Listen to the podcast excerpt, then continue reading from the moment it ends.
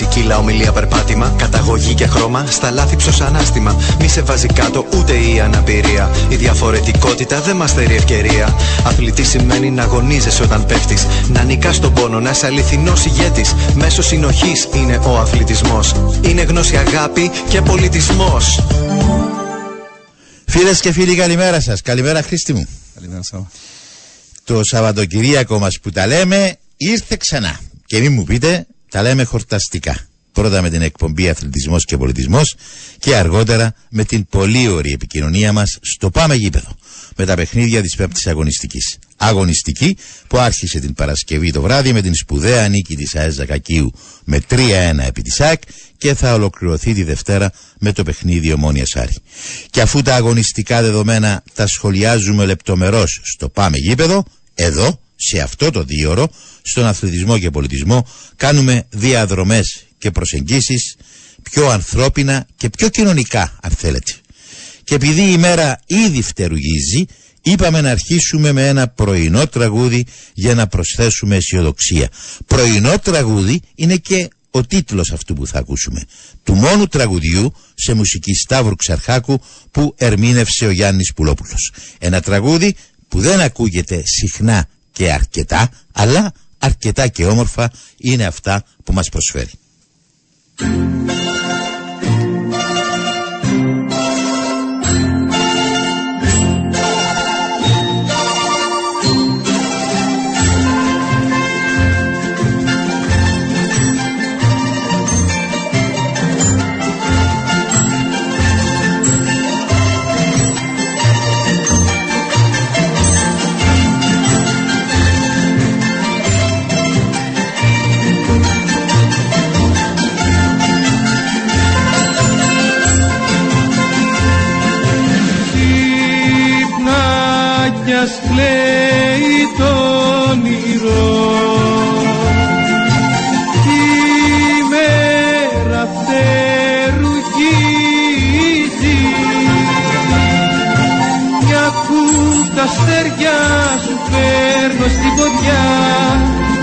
Κρατώ στα χέρια του ήλιου την καρδιά.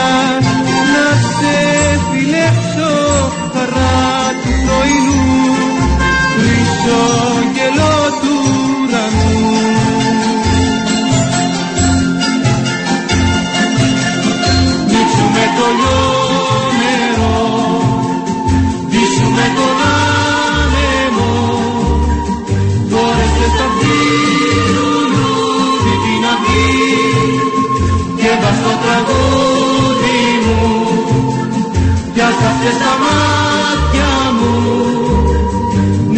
αγκαλιά η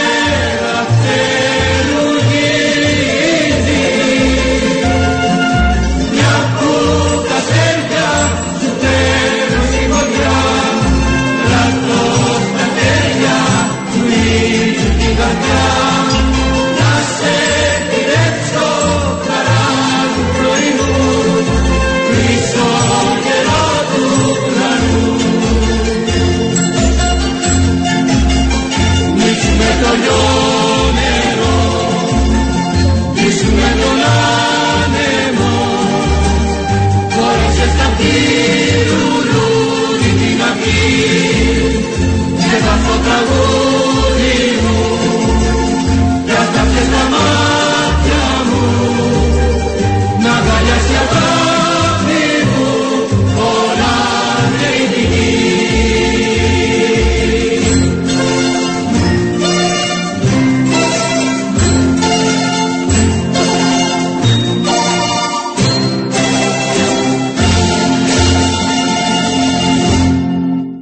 Ωραίο τραγούδι. Μακάρι ξημέρωνε η κάθε μας μέρα έτσι γλυκά, αλλά δεν.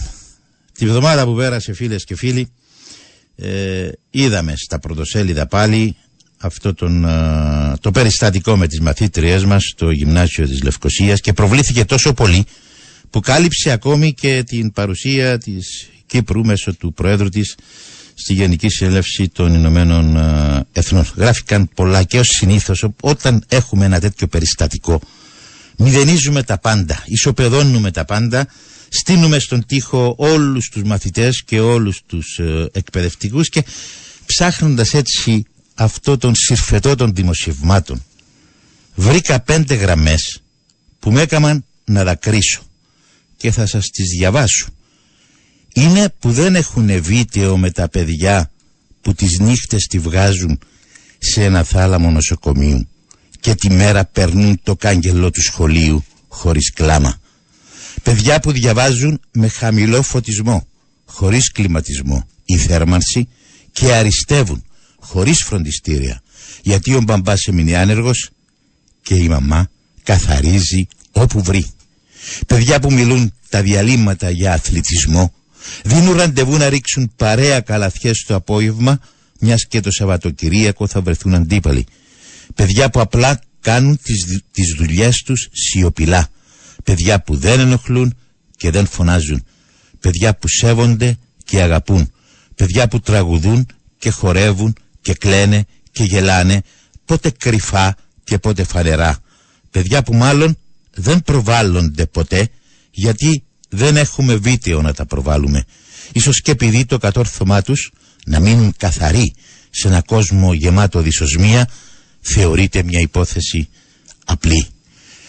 Ένα συγκλονιστικό κείμενο που περιγράφει μια αλήθεια τεράστια και είναι η αλήθεια της πραγματικής εικόνας των μαθητών μας και των εκπαιδευτικών μας, εν πάση περιπτώσει αυτή. Ε, και ανακάλυψα ότι είναι γραμμές μιας δασκάλας. Και ένιωσα ότι είχα υποχρέωση να συναντήσω έστω και ραδιοφωνικά αυτή την δασκάλα και να της φίξω το χέρι. Μαρία Καλή Κουντούρη, σε χαιρετώ. Καλημέρα, καλημέρα. Ευχαριστώ πάρα πολύ για τα ωραία λόγια. Δεν είναι ωραία λόγια, είναι οι γραμμές σου. Και θεωρώ ότι πίσω από τις γραμμές στέκει μια δασκάλα που ξέρει να σέβεται και αυτό που κάνει, αλλά να σέβεται και τα παιδιά. Ευχαριστώ πολύ, ευχαριστώ. Λοιπόν. Νιώσα κάπως την ανάγκη να υπερασπιστώ λίγο τα παιδιά, να σας πω την αλήθεια. Ε, γιατί συμφωνώ με το μηδενισμό που είπατε πριν. Ένιωσα ότι κάποτε πρέπει να μάθουμε να φωτίζουμε όλοι από το μετερίζει στο οποίο συμμετέχουμε και εκείνα τα παιδιά που μπορεί να μην έχουν τον τρόπο ε, να μιλήσουν. Ε, και είναι επειδή σε αυτή την εκπομπή, Μαρία, αν μου επιτρέπεις να σε προσφωνώ απλά με το Μαρία, ε, προσπαθούμε να προσεγγίσουμε τις καλές στιγμές των σχολείων μας έχουμε ανακαλύψει ότι είναι πάρα πολλές οι καλές. Είναι η πλειονότητα, οι όμορφες στιγμές και η δημιουργία των παιδιών μας. Αλλά αυτό που προβάλλεται είναι το αρνητικό. Όπως το βιώσαμε. Δεν θέλω να σταθούμε στο περιστατικό, όμως το ίδιο το περιστατικό μας επιτρέπει να αναπτύξουμε ένα για το πώς έχουμε γίνει. Είναι το ίδιο το περιστατικό με τις μαθήτριες που τσακώνονται είναι τα άλλα τα παιδιά που αντί να τρέξουν να σταματήσουν αυτή την εικόνα την αποτυπώνουν για να την περάσουν στο διαδίκτυο και να κάνουν χάζι, να το πω έτσι ε, και θέλω έτσι την, την, την εκτίμησή σου γι' αυτό. Ε, και εδώ θα προσπαθήσω να είμαι λίγο πιο αισιόδοξη.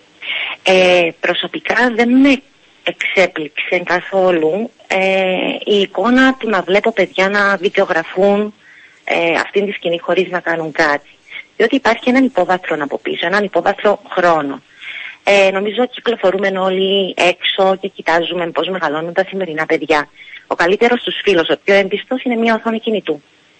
Εκείνο που έχουν κάνει τα παιδιά λοιπόν είναι να προβάλλουν να, στο φίλον τους, σε εκείνον με τον οποίο επικοινωνούν καθημερινά, ένα συμβάν που προφανώς τους εφάνηκε πολύ σοβαρό ή κάτι πολύ σπουδαίο και ήθελαν να το μοιραστούν. Τα παιδιά έτσι επικοινωνούν πλέον. Δηλαδή δεν καθόμαστε στο τραπέζι με την οικογένεια μας και κρατούμε ο καθένας από έναν κινητό και μιλούμε στο κινητό.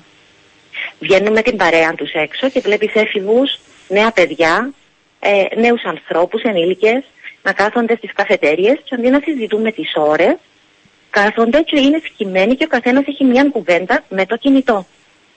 Οπότε ήθελαν να επικοινωνήσουν αυτό το πράγμα όπως ξέρουν να επικοινωνούν, βλέποντας ένα κινητό. Έχουμε χάσει την ικανότητα να βλέπουμε ένας τον άλλο στα μάτια. Τα Και πρότυπα να τα μιλούμε. οποία έπρεπε να έχουμε σε πολιτικό, Ακριβώς. κοινωνικό, θρησκευτικό, α, κοινωνικό επίπεδο λειτουργούν διαφορετικά; Δεν είναι όλοι πλέον σ- ε, προσιλωμένοι σε, αυτό, σε αυτή την οθόνη και στο πώς θα προβάλλει ο καθένας την δραστηριότητά του, το μνημόσυνο που επήγε, ε, την εκδήλωση που έκανε; Αντιγράφουν και τα παιδιά το τι τους δίνουμε. Βεβαίως.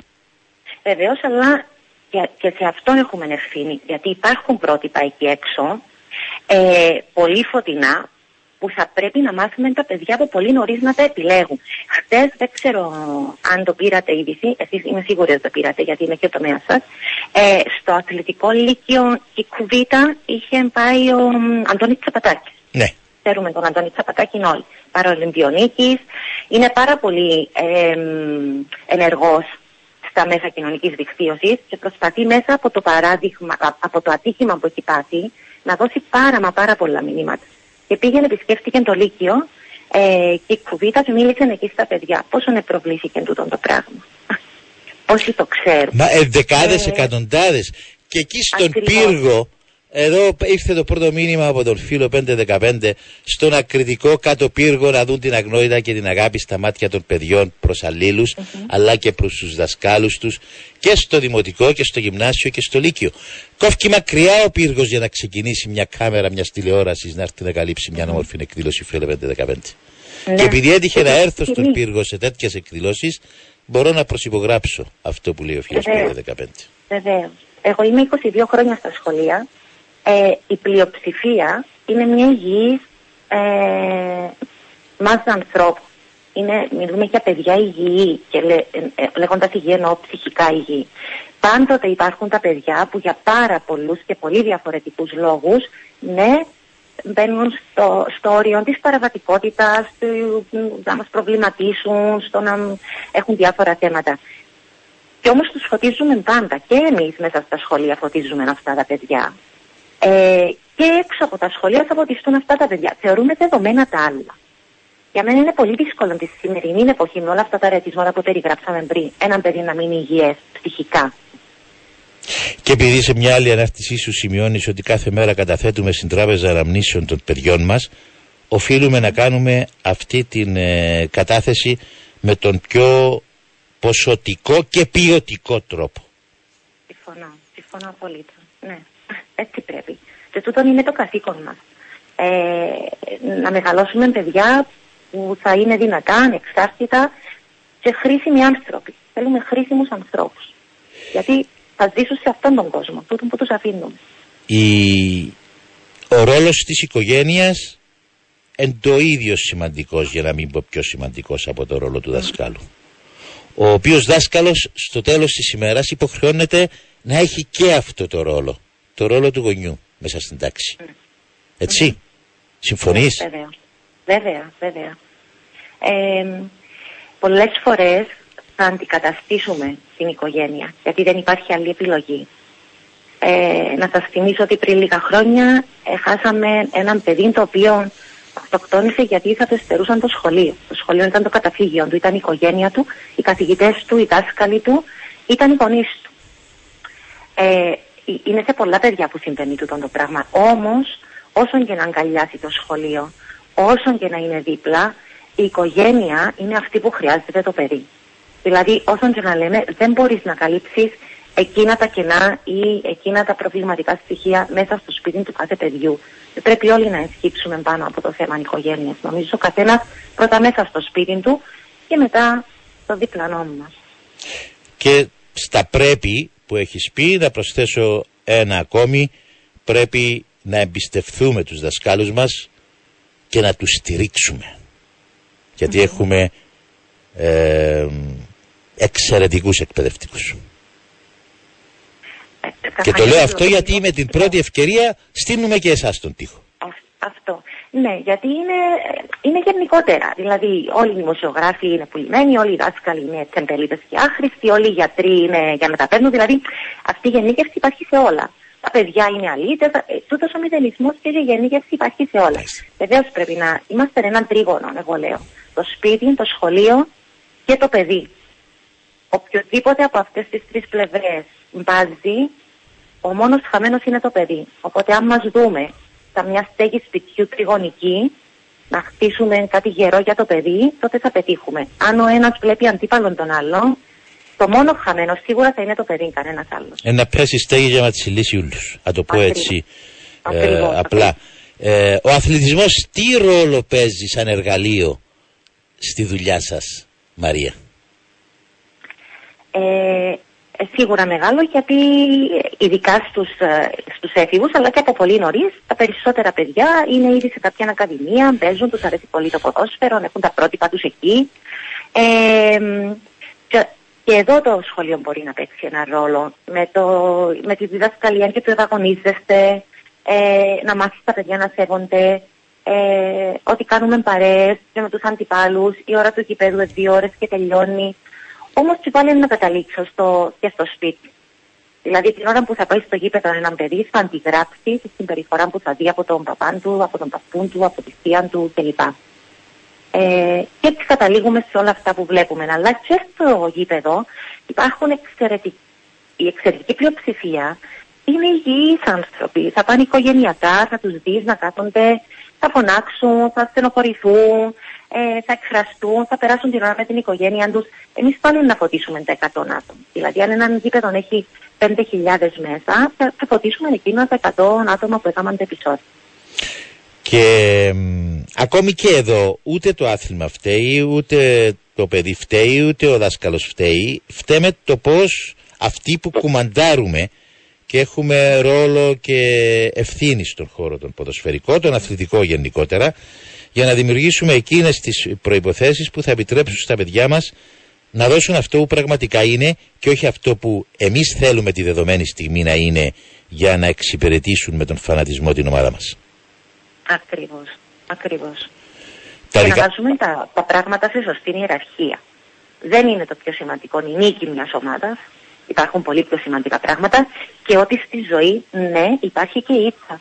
Και η ήττα δεν είναι κάτι κακό, είναι κάτι που μπορώ να το διαχειριστώ και θα μου συμβεί στην καλύτερη περίπτωση στην ομάδα μου, αλλά και στις προσωπικές μου μάχες. Άρα πρέπει από πολύ νωρίς να μάθουμε τα παιδιά ότι η ήττα είναι κομμάτι της ζωής. Ένα φυσιολογικότατο κομμάτι της ζωής. Τα δικά σας τα παιδιά αθλούνται Μαρία; Αθλούνται. Έχω τρεις γιους. ασχολούνται με τον μπάσκετ και οι τρεις. Ε, Δεν ήθελε καλά να γίνει ποδοσφαιριστής για να φορέσει τη φανέλα της ανόρθωσης να πούμε. είναι οπαδοί της ανόρθωσης. Είναι οπαδοί της ανόρθωσης. Ακολουθούν, αλλά εντάξει, λίγο ίσως μες στακονεί γιατί του καθοδηγήσαμε λίγο να μείνουν μακριά από το ποδόσφαιρο από νωρίς. Επειδή και ο σύζυγος μου παίζει μπάσκετ και του αρέσει, καθοδηγήσαμε λίγο προς την αγάπη του πατέρα. Ο σύζυγος σας έχω ανακαλύψει ότι παίζει αρασιτεχνικά καλαθόσφαιρα. Ε, Ναι, έτσι; ναι, Ε, Ναι, ναι. Ο Βίκτορας, ο, Ναι. ο φίλος Βίκτορας Κουντούρης. Ε, ε, και τον λέω φίλο γιατί στην επικοινωνία που είχα μαζί του προσπαθώντας να φτάσω κοντά σας ανακάλυψα ότι έχουμε πολλά κοινά έτσι Μάλιστα. σε ό,τι αφορά στη σκέψη και στην προσέγγιση του αθλητισμού. Άρα αυτό που ε, συστήνεται σε όλους και τους γονείς ιδιαίτερα είναι να εμπιστευτούμε το σχολείο μας, να εμπιστευτούμε τους εκπαιδευτικούς μας και να στηρίξουμε τα παιδιά μας. Δεν είναι η εικόνα των σχολείων μας και των μαθηρών μας αυτή που βιώσαμε όλη του τη βδομάδα. Σίγουρα όχι. Σίγουρα όχι. Το πιο πολύτιμο δώρο που μπορεί ένας γονιός να δώσει στο παιδί του είναι ο χρόνος. Τίποτε δεν είναι πιο πολύτιμο. Κανέναν υλικό αγαθό. Μάλιστα. Αυτό ζητούν τα παιδιά και αυτό θέλουν. Και μια παρότριση σε όλους εμάς των μέσων μαζικής ενημέρωσης να ψάξουμε και να βρούμε τα πολλά καλά. Είναι εύκολο να τα βρούμε τα πολλά καλά των μαθητών μας και να τα προβάλλουμε. Και το έχουν ανάγκη αυτά τα παιδιά. και το έχουν ανάγκη. Γιατί διάλεξες τον καθρέφτη όταν σου είπα τι τραγουδάκι θα ήθελες Ε, έτσι για να κλείσουμε τη συζήτησή μας; Είναι ένα τραγούδι που με συγκινεί πάρα πάρα πολύ. Ε, ο στίχος του πάντα με συγκινεί. Δηλαδή όταν το ακούω πάντα δεν καταφέρω να το τραγουδήσω, θα κρίσω. Με εκφράζει, με αγγίζει πολύ. Είναι αυτά που αισθάνομαι Και, συνήθως. και ένα παιδί σαν δάκρυ ωραίο αγγελούδι, ένα παιδί, ένα παιδί που ζήτησε να πει ένα τραγούδι. Ένα παιδί σαν αυτό το παιδάκι με τους κοφάλαλους γονείς που του μάθες το Ναι. τραγούδι στην νοηματική για να του πει τα Χριστούγεννα. Ναι. Σε ευχαριστώ Μαρία. Εγώ ευχαριστώ πάρα πάρα Θα πολύ. ήμουν ευτυχής Ευχαριστώ. αν τα παιδιά μου προλάβαιναν να σε έχουν τα σκάλα τους. Ας προλάβουν τουλάχιστον τα εγγόνια μου να σε έχουν τα Με σκάλα. τιμά, με τιμά πάρα πολύ. Να σε καλά Ευχαριστώ Μαρία. πάρα μου. πολύ. Καλή συνέχεια. Να σε Γεια καλά. σου. Ακούστε τον καθρέφτη. Ευχαριστώ, γεια. Γεια σου.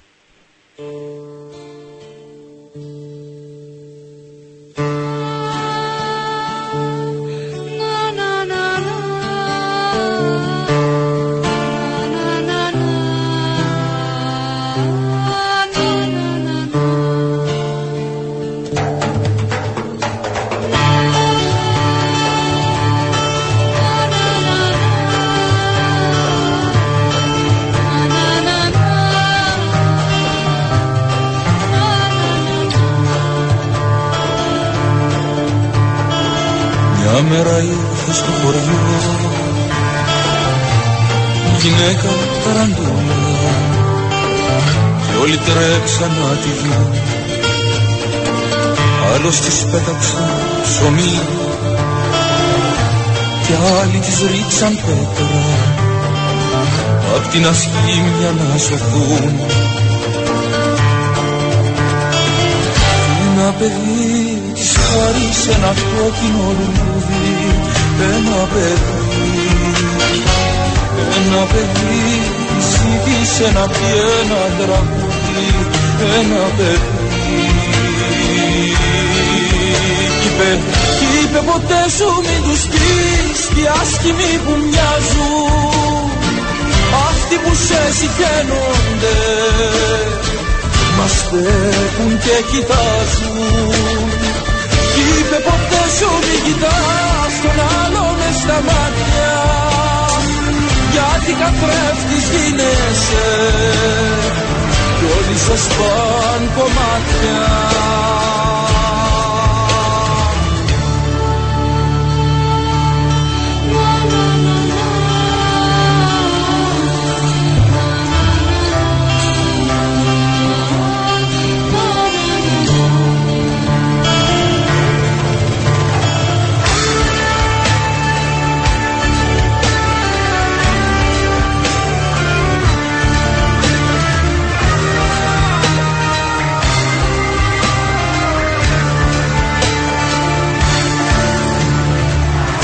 Μια μέρα ήρθε στο χωριό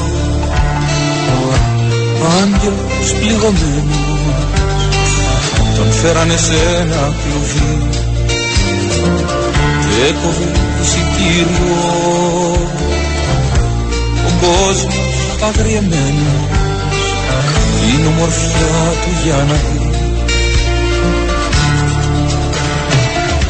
Ένα παιδί σαν δάκρυ ωραίο αγγελούδι Ένα παιδί. Ένα παιδί που ζήτησε να πει ένα τραγούδι. Ένα παιδί. Κι είπε, κι είπε αν θέλεις να σωθείς από την ομορφιά σου. Πάρε τσεκούρι και σπάθη και κόψε τα φτερά σου Είπε ποτέ σου μην κοιτάς τον άλλο μες στα μάτια. Γιατί καθρέφτης γίνεσαι. Κι όλοι σε σπάν κομμάτια.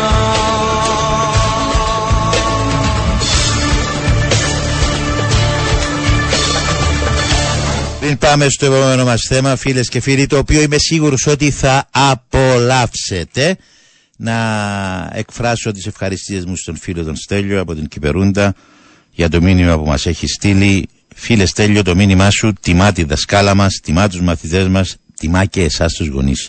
Γιατί όταν προσεγγίζετε με αυτόν τον τρόπο τα παιδιά σας, κάνετε και ευκολότερο το ρόλο των δασκάλων μας. Να σε καλά Στέλιο, να σε καλά. Λοιπόν, Τη λέξη εκποίηση την εμάθαμε όπως το καλημέρα στις εποχές μας, έτσι. Εκποίηση. Εκποίηση με όλα αυτά που συμβαίνουν με τις τράπεζες, με τη δυστοκία των συναρθρώπων μας. Όμως η εκποίηση που κρατώ στα χέρια μου δεν είναι ειδοποίηση από τις τράπεζες ή από αυτές που αγοράζουν τα κόκκινα δάνεια. Είναι ένα υπέροχο βιβλίο με συγγραφέα τον καλό συνάδελφο Ανδρέα Λαζανίτη με τον οποίο θα μοιραστούμε την επόμενη μισή ώρα και θα την μοιραστούμε με έναν εξαιρετικό τρόπο, ταξιδεύοντας το χρόνο και αφήνοντας το σεβασμό μας σε ανθρώπους που έγραψαν ιστορία στην τηλεόραση. Αντρέα μου, σε χαίρετο. Καλημέρα Σάβα και ευχαριστώ πάρα πολύ για τα, για τα καλά σου λόγια. Μα ποια καλά λόγια ρε Αντρέα, τα καλά λόγια εδώ μέσα γραμμένα ούλα και έγραψες τα εσύ διαχρονικά. Σάβα μου, σε ευχαριστώ και πάλι και ευχαριστώ για η φιλοξενία. Λοιπόν, να κάνουμε εκπομπή μέσα στην εκπομπή. Α; Να την κάνουμε. Πάμε να, ακούσουμε το, σχε... το, το, το ε, ε, εισαγωγικό της εκπομπής. Και τώρα... Το ραδιοπεριοδικό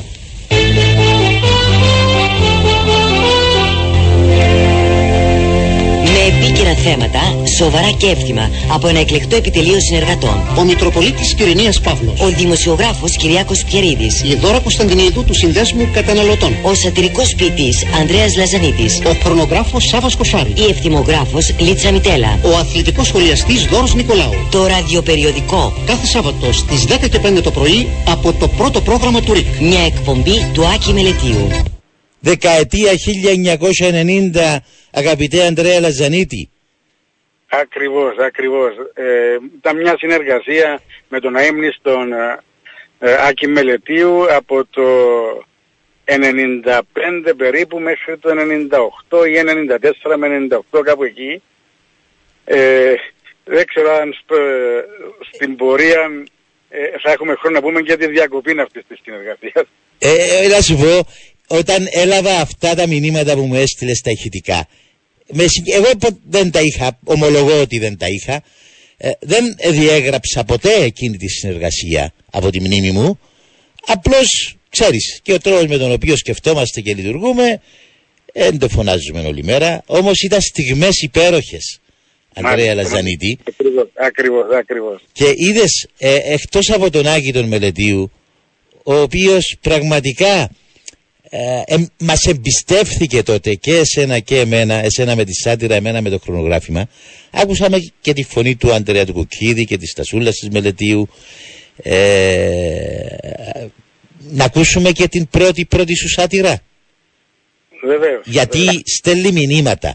Είναι η πρώτη σάτυρα που έκανες. Πάμε. Η σάτυρα του Σαββάτου. Γραμμένη από τον Ανδρέα Λαζανίτη.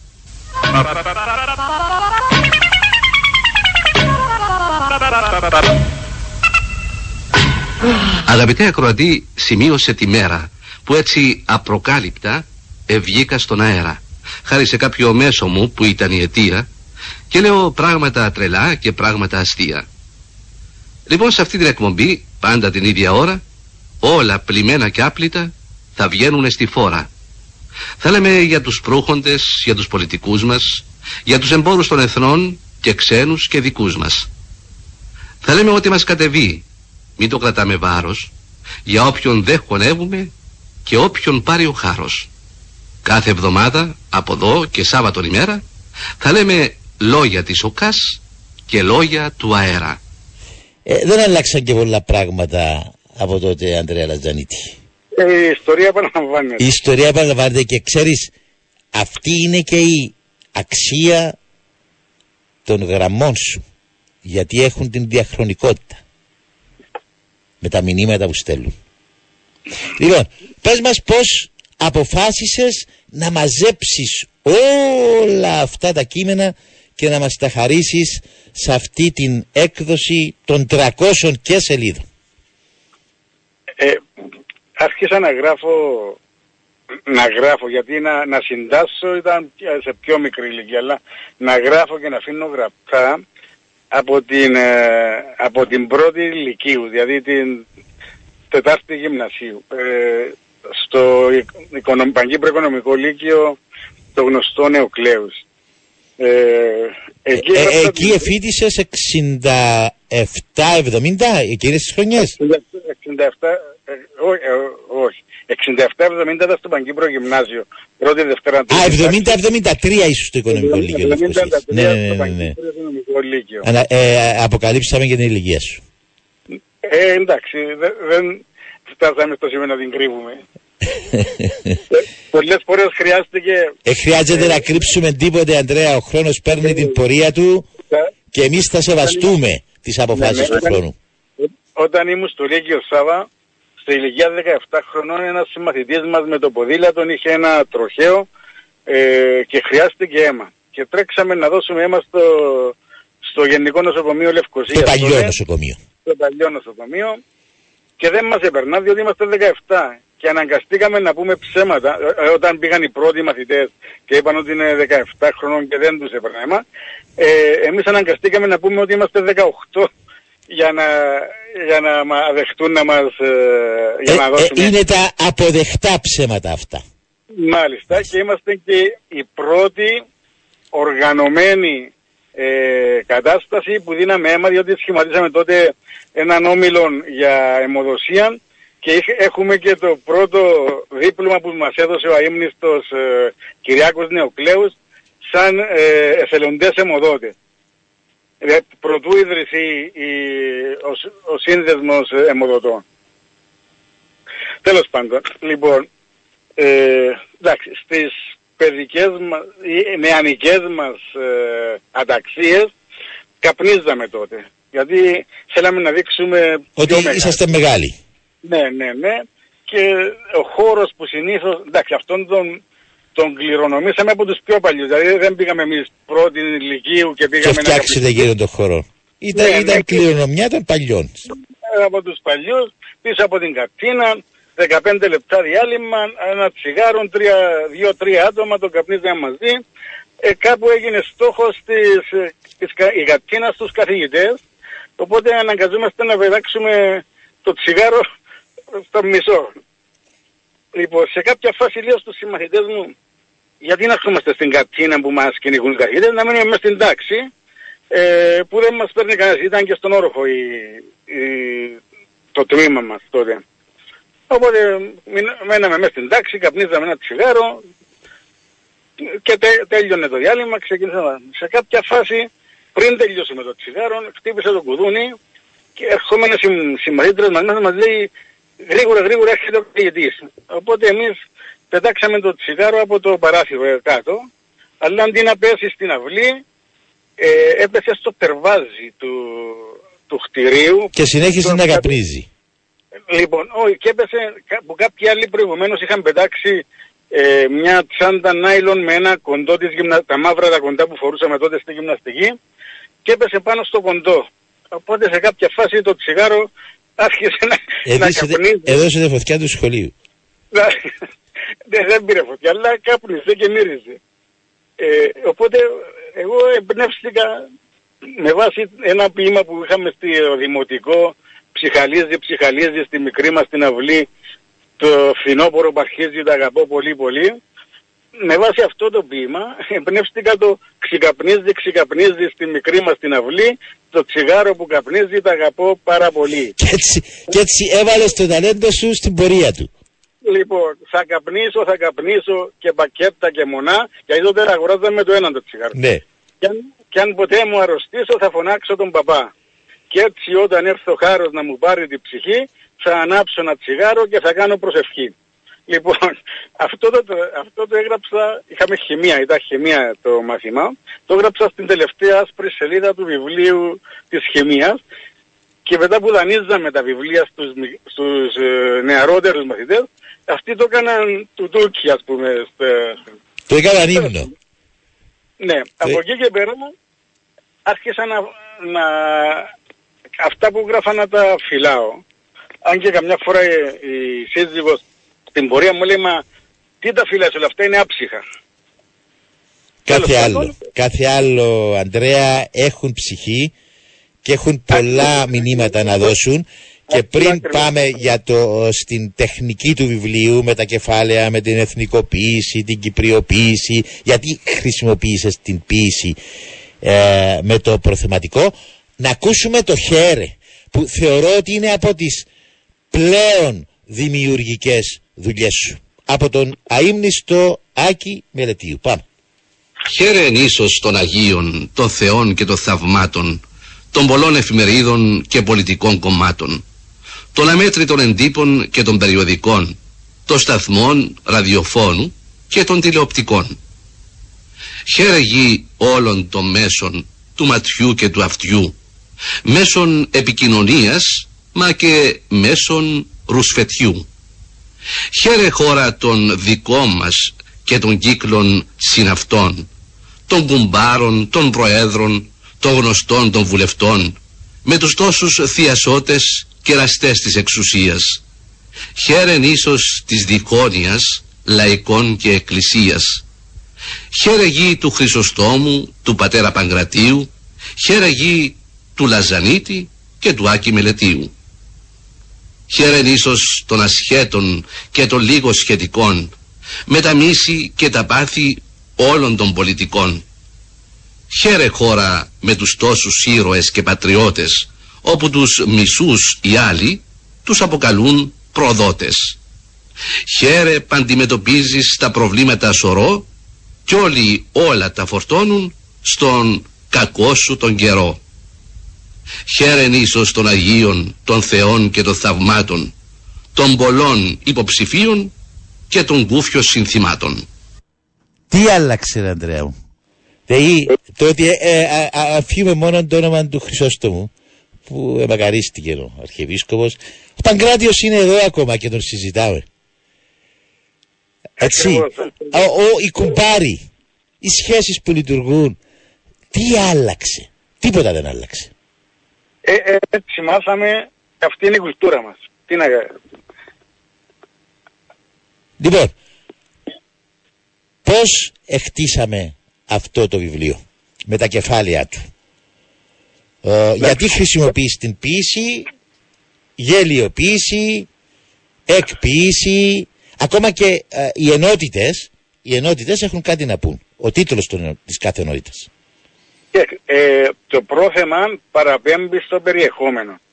Από εκεί και πέρα είναι ποίηση. Είναι όλα, είναι όλα έμμετρα, ε, με ομοιοκαταληξία, ε, είτε αυτά είναι σάτυρες, είτε είναι λυρικά, είτε είναι τσατιστά, ε, είτε μαντινάδες κριτικές. Ε, τα, τα υπόλοιπα είναι ποίηση. Οπότε το πρώτο, το πρώτο συνθετικό, συντεκνοποίηση, ας πούμε, παραπέμπει στους σύντεκνους στην Κρήτη. Στην Κρήτη. Ε, ναι, ε, ποδοσφαιροποίηση παραπέμπει ε, τι προσπαθεί να σαντηρήσει το συγκεκριμένο κεφάλαιο. Έχουμε μελοποίηση, Μελοποίηση είναι, είναι στίχοι οι οποίοι προσφυγοποίηση, κάποιοι, ε, έχουν μελοποιηθεί στην μελοποίηση και κάποιοι θα μπορούσαν άνετα να μελοποιηθούν. Προσφυγοποίηση ε, ήταν η πρώτη, ας την πούμε, επαγγελματική μου δουλειά. Ήταν η συνεργασία μου με τον αείμνηστο Νίκο Φαλά που τότε Στην Αμόχωστο. εξέδιδε- Εξέδιδε στην την εφημερίδα Αμόχωστο. Αμόχωστο. Ναι, ναι. Ε, και είχαμε καθιερώσει μία στήλη στην πρώτη σελίδα στο στυλ του φιλελεύθερου με το Διογέννη ε, και την είχαμε ονομάσει προσφυγοποίηση και εγώ υπέγραφα ως προσφυγάς. Ε, τα υπόλοιπα ε, πάλι παραπέμπουν σε κάτι το γελιοποίηση ε, τα πιο πολλά προέρχονται από συνεργασίες μου με την εφημερίδα το κυνήγι μαζί με το φίλο το Σωτήρη Μιχαήλ το δημοσιογράφο και κάποια από αυτά στην ε, ολιγόμενη συνεργασία μου με την εφημερίδα Ο Κόπανος που προσπάθησε να εκδώσει ο, ο αείμνηστος ε, Δημήτρης Μάμα τότε που ήταν στα καλά της, στα πολύ καλά της η σατυρική η εφημερίδα του αείμνηστου Διογέννη. η σαντηρική. Και Ναι. ε, Α, ο φίλος 185 ρωτά πού μπορώ να βρω αυτό το ποίημα. Πολλά ποίηματα που να βρεις. 300 σελίδων ποίηματα που να βρεις, φίλε 185. Από πού μπορούν να προμηθευτούν το βιβλίο, Αντρέα, οι φίλοι που ενδιαφέρονται; Προς το παρόν να δώσουμε το τηλέφωνο μου 99 42 40 69. Ε, επειδή τε- η παρουσίαση έγινε την Δεν έχεις περασμένη πρόβλημα που το Δευτέρα. δίνουμε δημοσία. 42, Ναι, 40, 69. Λοιπόν, ε, θα προσπαθήσω να συνεργαστώ με κάποια βιβλιοπολία, αλλά ακόμη ε, τα έχω μόνο εγώ. Μάλιστα. Ε, παρότι ασχολήθηκες περισσότερο με τη σκοποβολή, το ποδόσφαιρο είναι μέρος της ζωής σου και αυτό, έτσι; Ε, δεν νομίζω ότι υπάρχει Κύπριος Που δεν ασχολείται. που δεν ασχολείται με το ποδόσφαιρο. Και ε, ε, ε, ε, στεναχωρέθηκες πολύ τότε όταν μπήκε το εμπάρκο των καναλιών; Ναι, ναι. 96, 1996-97 που μπήκε το εμπάρκο των καναλιών και τα κανάλια δεν έδειχναν ποδόσφαιρο. Μάλιστα, μάλιστα. Και έγραψες ένα κομμάτι. Να το ακούσουμε και αυτό, φίλε Χρήστη, να το ακούσουμε και αυτό. Είναι πρόβλημα μεγάλο και έχω τα κακά μου χάλια τώρα που δεν δείχνουν μπάλα τα εγχώρια κανάλια. Και το πρόβλημα το νιώθω πως θα έχει προεκτάσεις δίχως γκολ, offside, foul και χωρίς μεγάλες φάσεις στα καρέ των αντιπάλων και μπροστά από την αιστεία. Δίχως τούτα η ζωή μου είναι μίζερη και αστεία. Είμαι ο παδός της μπάλας και το λέω με καμάρι. Πώς μπορώ να ζήσω τώρα φίλτατε Σάβα Κοσάρη. Δίχως τον Στεφάν, τον Κύπριχ, δίχως τον Μελαναρκίτη και χωρίς το Φασουλιώτη και το Γιώτη Εγκομίτη να μην βλέπω τον Μαλέκο στις γνωστές του επελάσεις και το Βάσο Κωνσταντίνου να μου αναλύει φάσεις. Πρέπει άμεσα το κράτος και οι βουλευτές επίσης να επέμβουν για να βρούνε επιγόντως κάποιες λύσεις γιατί έτσι δεν νομίζω πως μπορώ πολύ να αντέξω τους ηθήνοντες που παίζουν και κλωτσούν την μπάλα έξω. Α, εξακολουθούν να κλωτσούν την μπάλα έξω, Αντρέα Λαζαρίδη, σε πολλά θέματα. Διαχρονικά. Κανόνας. Εν κανόνας. Έτσι, λέω ψέματα. Ακριβώς, ακριβώς. Ελά σου πω, ε, ήσουν τυχερός όμως γιατί έγραψες αυτόν το ποίημα σε μια εποχή όπου υπήρχαν πολλοί Κύπροι παίχτε της ομάδας, άρα με τα ονόματα ετέρκαζε στην ομοιοκαταληξία. Άρα κάτσε τώρα να έγραφες για τους παίχτε που παίζουν σήμερα, να δούμε τα ομοιοκαταληξία ήταν να βρεις. η συνεργασία σου με τον Άκη τον Μελετίου γιατί α, ο- και στόχος αυτής της συζήτησης πέρα από την παρουσίαση του βιβλίου είναι να αφήσουμε και τον σεβασμό μας στους ανθρώπους που μας, έδωσαν, μας εμπιστεύτηκαν και μας έδωσαν βήμα και ο Άκης ο Μελετίου ήταν ένας από αυτούς Ακριβώς, ακριβώς. Η συνεργασία με τον Άκη τον Μελετίο ξεκίνησε ως εξής.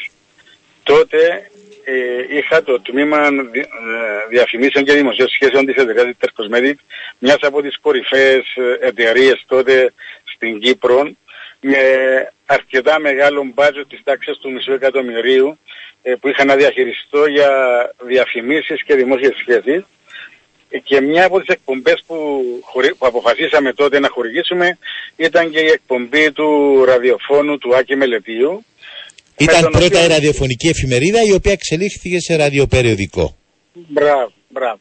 Λοιπόν, ε, με τον Άκη τον Μελετίου είμαστε γνωστοί από προηγουμένως διότι τον χρησιμοποιούσα σε εκφωνήσεις διαφημί, διαφημίσεων είτε ραδιοφωνικές είτε τηλεοπτικές και την Τασούλα την Μελετίου αλλά και τους άλλους τότε τους, τους γνωστούς ε, παρουσιαστές, φωνητές και τον δεν Παύλο- ήταν τότε πολλές οι φωνές Αντρέα έτσι ναι, τον Κουκκίδη, τον Παύλο Παύλου, την Πόλη Παύλου κλπ. Τέλος πάντων, ε, είχαμε μια έτσι, φιλία με τον, ε, με τον Άκη και την Τασούλα και κατά καιρούς ερχόντουσα στο γραφείο και πίναμε τον καφέ μας και συζητούσαμε τα της εκπομπής και κατά της χορηγίας. Οπότε σε μια από αυτές τις επισκέψεις του, εγώ έγραφα τότε ε, σάτυρες για την, ε, ε, για την εφημερίδα το κυνήγι. Και όταν την είδε ο, ο Άκης μου λέει μόνο για το κυνήγι γραφείς. Λέω του αυτή την περίοδο ναι, αλλά έγραψα και για άλλους και του έδειξα παλιές που είχα γράψει στον Κόπανο ή για ε, εκδηλώσεις που ανέλαβα την παρουσίαση και ήθελα να, να ξεκινήσω έτσι λίγο ε, σατυρικά να, να δώσω ένα άλλο στίγμα στην εκδήλωση. Λοιπόν, μου λέει γιατί δεν γράφεις να μεταδίδουμε και από το ραδιόφωνο; Ε, ε, θυμήθηκα γιατί ε, κα, κατά παρόμοιο τρόπο άρχισε και η δικιά μου. Είχε διαβάσει κάποια χρονογραφήματα μου τότε που δημοσίευα στις εφημερίδες και μου λέει γιατί δεν το κάνουμε και ραδιοφωνικό και καθιερώσαμε το ραδιοφωνικό χρονογράφημα τότε στην εκπομπή που ακολουθούσε ναι. τη δική σου τη σάτυρα. Ε, ο, ο, ο, ο, ο χρόνος έφυγε και έφυγε πολύ γρήγορα. Ε, πάντα, ε, πάντα. Αντρέα κοιτάω. Λασανίτη, όταν είναι ευχάριστη συζήτηση. Μόνο, μόνο τον καιρό που είμαστε στρατιώτες δεν Ε, περνάμε. Ένεφευκε, ναι. Ε, Ναι, είδαμε μόνο- χαρά ότι και ο φίλος μας ο Τίμβιος ε, στήριξε και η ΟΠΑΠ Κύπρους σε στήριξε και η Ολύμπια Όσεαν και, και θα έφερες θεωρώ και τα παγωτά Παπαφιλίππου σε στήριξαν. Ναι. Για- Ε, ακόμα ένας, ο οποίος, ε, ένας φίλος ο οποίος η χορηγία του ήρθε μετά που μπήκε Να τον στο- πούμε. Γιατί είναι, ε, είμαστε, ξέρεις, υποχρεωμένοι σε αυτούς τους ανθρώπους που μας στηρίζουν. Διαφορετικά ήταν να πάμε φυλακή. Όσοι εκδίδουμε φίλος- βιβλία, ε, πραγματικά. και ενόπλης συνάδελφος ε, Κώστας Χτωρίδης, ο νυν πρόεδρος του Παγκύπρου Συνδέσμου Εφέδρων Τεθωρακισμένων, ε, ο οποίος ε, όταν άκουσε, αφού μπήκα στο τυπογραφείο, όταν άκουσε ότι είχα αυτήν την ε, προσπάθεια, ε, ήρθε και με, με χορήγησε, αλλά δεν πρόλαβα, δεν μπορούσα στο σημείο που ήταν να φανεί το όνομα του στους χορηγούς του βιβλίου. Τον Ευχαριστούμε ευχαριστώ. και αυτόν πραγματικά. Ε, Ε, και να πούμε, να πούμε Σάβα, εσύ το ξέρεις νομίζω καλύτερα από πολλούς άλλους, ότι χωρίς αυτούς δεν μπορείς να, πας στο υπογρα... να μπεις στο Όχι, υπογραφείο. αφού δεν το είπα. Είπα ότι πάμε φυλακή. Όσοι προσπαθήσουμε να εκδώσουμε βιβλίο χωρίς τη στήριξη. Δυστυχώς, Οι κρατικοί φορείς ε, ε, προτιμούν τον αθλητισμό περισσότερο παρά τον πολιτισμό. Ε, Γι' αυτό Από- είμαστε από- εμείς εδώ με τον αθλητισμό και τον πολιτισμό, Ανδρέα Λατζανίτη. ναι, Ε, θα μας επιτρέψεις και εμάς από καιρό σε καιρό και αν ανακαλύψεις και άλλες σάτυρες από τις ηχογραφημένες τότε εκπομπές του α, α, ύμνης του Άκη Μελετίου. Από καιρό σε καιρό, αν το καθιερώσουμε και εμείς εδώ να τις μεταφέρουμε στην εκπομπή μας. Λοιπόν, ε, θα ήθελα πρωτού κλείσουμε να μου επιτρέπεις να ευχαριστήσω όλους όσους παρευρέθηκαν στην παρουσίαση του, του βιβλίου μου και από τις τρεις παρουσιάσεις των τριών τελευταίων βιβλίων που, που έχω κάνει νομίζω αυτή ήταν η πιο συναισθηματικά Φορτισμένη. φορτισμένη για μένα γιατί έγινε στη γενέτειρα μου και εδώ είχα φίλους από συμμαθητές του Δημοτικού, συμμαθητές του Γυμνασίου, συμμαθητές του Λυκείου, φίλους από το στρατό, ε, οι οποίοι σήμερα άλλοι είναι καλλιτέχνες, άλλοι είναι μουσικοί, άλλοι είναι ζωγράφοι, άλλοι Μπράβο. είναι καθηγητές. Και, και σε όλους αυτούς θα πούμε σε ευχαριστούμε. Σε ευχαριστώ. Ε, Λοιπόν, τους ευχαριστώ όλους, ε, καθώς και τους επίσημους που παρευρέθηκαν, δημάρχους, εκπροσώπους του ΚΟΑ και της ΚΟΕ, της Να είναι ε, καλά. Ένωσης Αυτοκρατών Κύπρου και, τε- και της Ένωσης Συντακτών Κύπρου και τους συναδέλφους ε, δημοσιογράφους. Και το σε ευχαριστώ είναι και το τραγούδι που επέλεξες να μεταφέρουμε για να κλείσουμε αυτή τη συζήτηση. Χίλια μπράβο Αντρέα Λαζανίτη. Να σε καλά Σάβα μου και σε ευχαριστώ πάρα πολύ. Να σε καλά Αντρέα μου. Πάμε με σταματικό κοντά.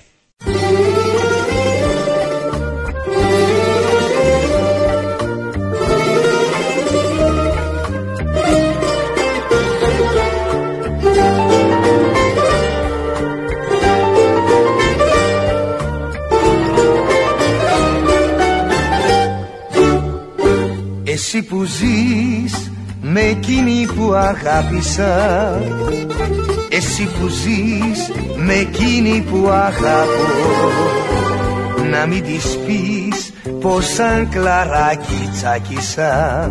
Κι αυτή τη νύχτα θα κοπώ να την κρατάς σαν Άγιο δίσκο ποτιδό Να την κοιτάς στα μάτια σαν Χριστό. Να της φυλάς το πιο γλυκό σου όνειρο. Σε ευχαριστώ, σε ευχαριστώ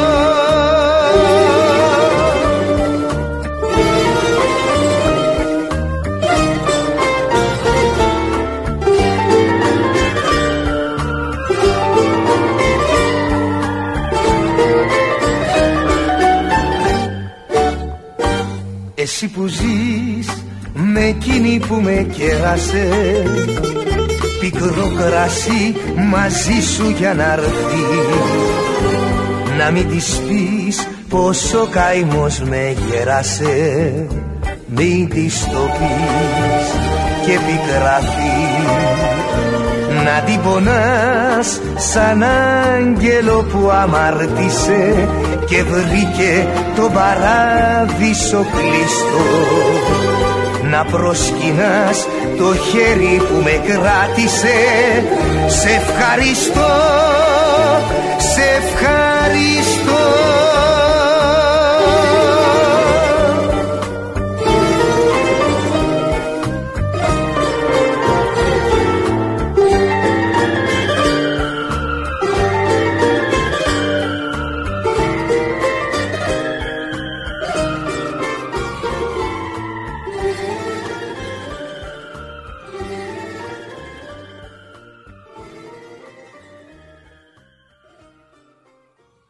Ξανά μαζί φίλες και φίλοι για τη συνέχεια της ε, εκπομπής μας μια από τις ωφέλιμες εκδηλώσεις που πραγματικά χαιρόμαστε κάθε χρόνο και είναι πολλαπλά ωφέλιμη και θα το εξηγήσουμε αυτό στη συνέχεια είναι το ετήσιο ποδοσφαιρικό τουρνουά Παλεμάχων ΟΠΑΠ του ομίλου Λευκοσίας.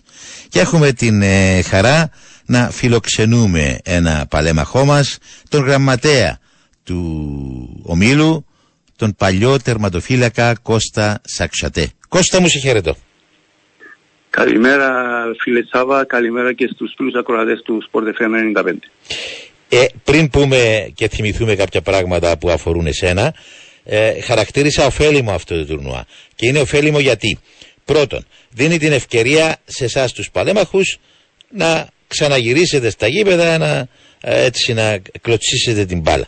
Το δεύτερο είναι ότι ε, μέσα από εσάς ξυπνούν θύμησες και αναμνήσεις άλλων εποχών και το τρίτο και πιο σημαντικό είναι ότι μέσα από αυτό το ε, τουρνουά ε, στέλνουμε τα μηνύματα που πρέπει για τα παιδιά μας αφού γίνεται και σε συνεργασία με, το αντιναρκωτικό, με τον Αντιναρκωτικό Σύνδεσμο Κύπρου.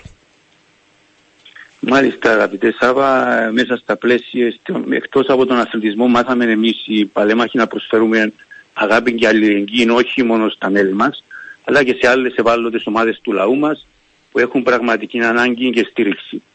Στέλνοντας παράλληλα το μήνυμα στη νέα γενεά ότι το ευ αγωνίζεσθαι δεν πρέπει να περιορίζεται μόνο μέσα στο γήπεδο, αλλά πρέπει να είναι και ο στόχος ζωής, όπως είναι και το σλόγκαν του φετινού μας 19ου ετήσιου τουρνουά, ε, στόχος μου η ζωή και όχι η ζωή μου στόχος σε συνεργασία με τον Παγκύπριο Αντιναρκωτικό Σύνδεσμο. Ένα τουρνουά, αγαπητέ Σάββα, το οποίο είναι το 19ο συγκεκριμένα τουρνουά. Ε, το ότι είναι το 19ο δείχνει ακριβώς και το πόσο στέρεα χτίστηκε αυτή η εκδήλωση. Και αυτό φυσικά... Και η δικιά σας η συνέπεια ασφαλώς. Φυσικά και αυτό χάρη στη βοήθεια του μέγα μας χορηγού του ΟΠΑΠ Κύπρου και του υποστηριχτή μας του διαχρονικού του Δήμου Στροβόλου που πάντα ό,τι χρειαστούμε αγαπητέ Σαββά είναι δίπλα μας. Ε, μα και ο Ανδρέας ο Δήμαρχος τώρα, ε, άνθρωπος του ποδοσφαίρου και αυτός. Ναι, να πω Σάβα... Α, και οι, οι, οι, προηγούμενοι δήμαρχοι, και ο φίλος μας ο Σάββας ναι. ο Ηλιοφώτου και ο φίλος μας ο Λάζαρος ο Σαββίδης, στήριξαν αυτή την προσπάθεια. Ναι.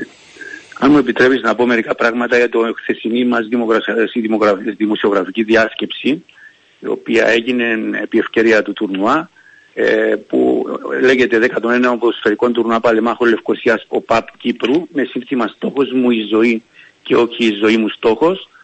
Ε, το τουρνουά, όπως είναι γνωστό, διοργανώνεται, το είπαμε, με τον Παγκύπριο Αντιναρκωτικό Σύνδεσμο και το Δήμο Στροβόλου και τελεί υπό την αιγύδα της έντιμης Υπουργού Υγείας, όπως πάντα τελεί υπό τους έντιμους Υπουργούς Υγείας της Δ. Πόπης Κανάρη και την προστασία του έντιμου δημάρχου ακριβώς που έχουν πει Ανδρέα Παπαχαραλάμπους. Στη διάσκεψη, αγαπητές Σάβα, παρέστησαν και στείλαν χαιρετισμό ο έντιμος πρόεδρος του Κυπριακού Οργανισμού Αθλητισμού, ο κ. Ανδρέας Μιχαηλίδης, ο οποίος ήταν, ήταν μεγάλη τιμή η παρουσία του εκεί, παρά το βαριφορτωμένο του πρόγραμμα. Ε, ο Δήμαρχος Τροβόλου, όπου μίλησε για την αμέριστη στήριξη του Δήμου προς τον όμιλο μας και τα θερμά συγχαρητήρια για την πολύ κοινωνική προσφορά. Η αντιπρόεδρος του Παγκύπριου Αντιναρκωτικού Συνδέσμου Αγνήθεο Χαρίδου Παπαευσταθίου, η οποία τόνισε τη σημαντική προσφορά των παλέμαχων ποδοσφαιριστών τόσο από ηθικής αλλά και οικονομικής στήριξης στην πολύχρονη προσπάθεια του Συνδέσμου για πάταξη της μάστιγας των ναρκωτικών. Ε, ο πρόεδρος του ποδοσφαιρικού μας ομίλου, ο φίλος Νίκος Σατσάς, ευχαρίστησε όλους τους εμπλεκόμενους φορείς, τους χορηγούς, ε, τους οποίους θα μου επιτρέψεις στο τέλος να αναφέρω. Επέξετε μαζί με τον Νίκο, παρέθεση τώρα. Με τον Νίκο είχαμε παίξει αγαπητέ Σάβα, όχι στον Αποέλ.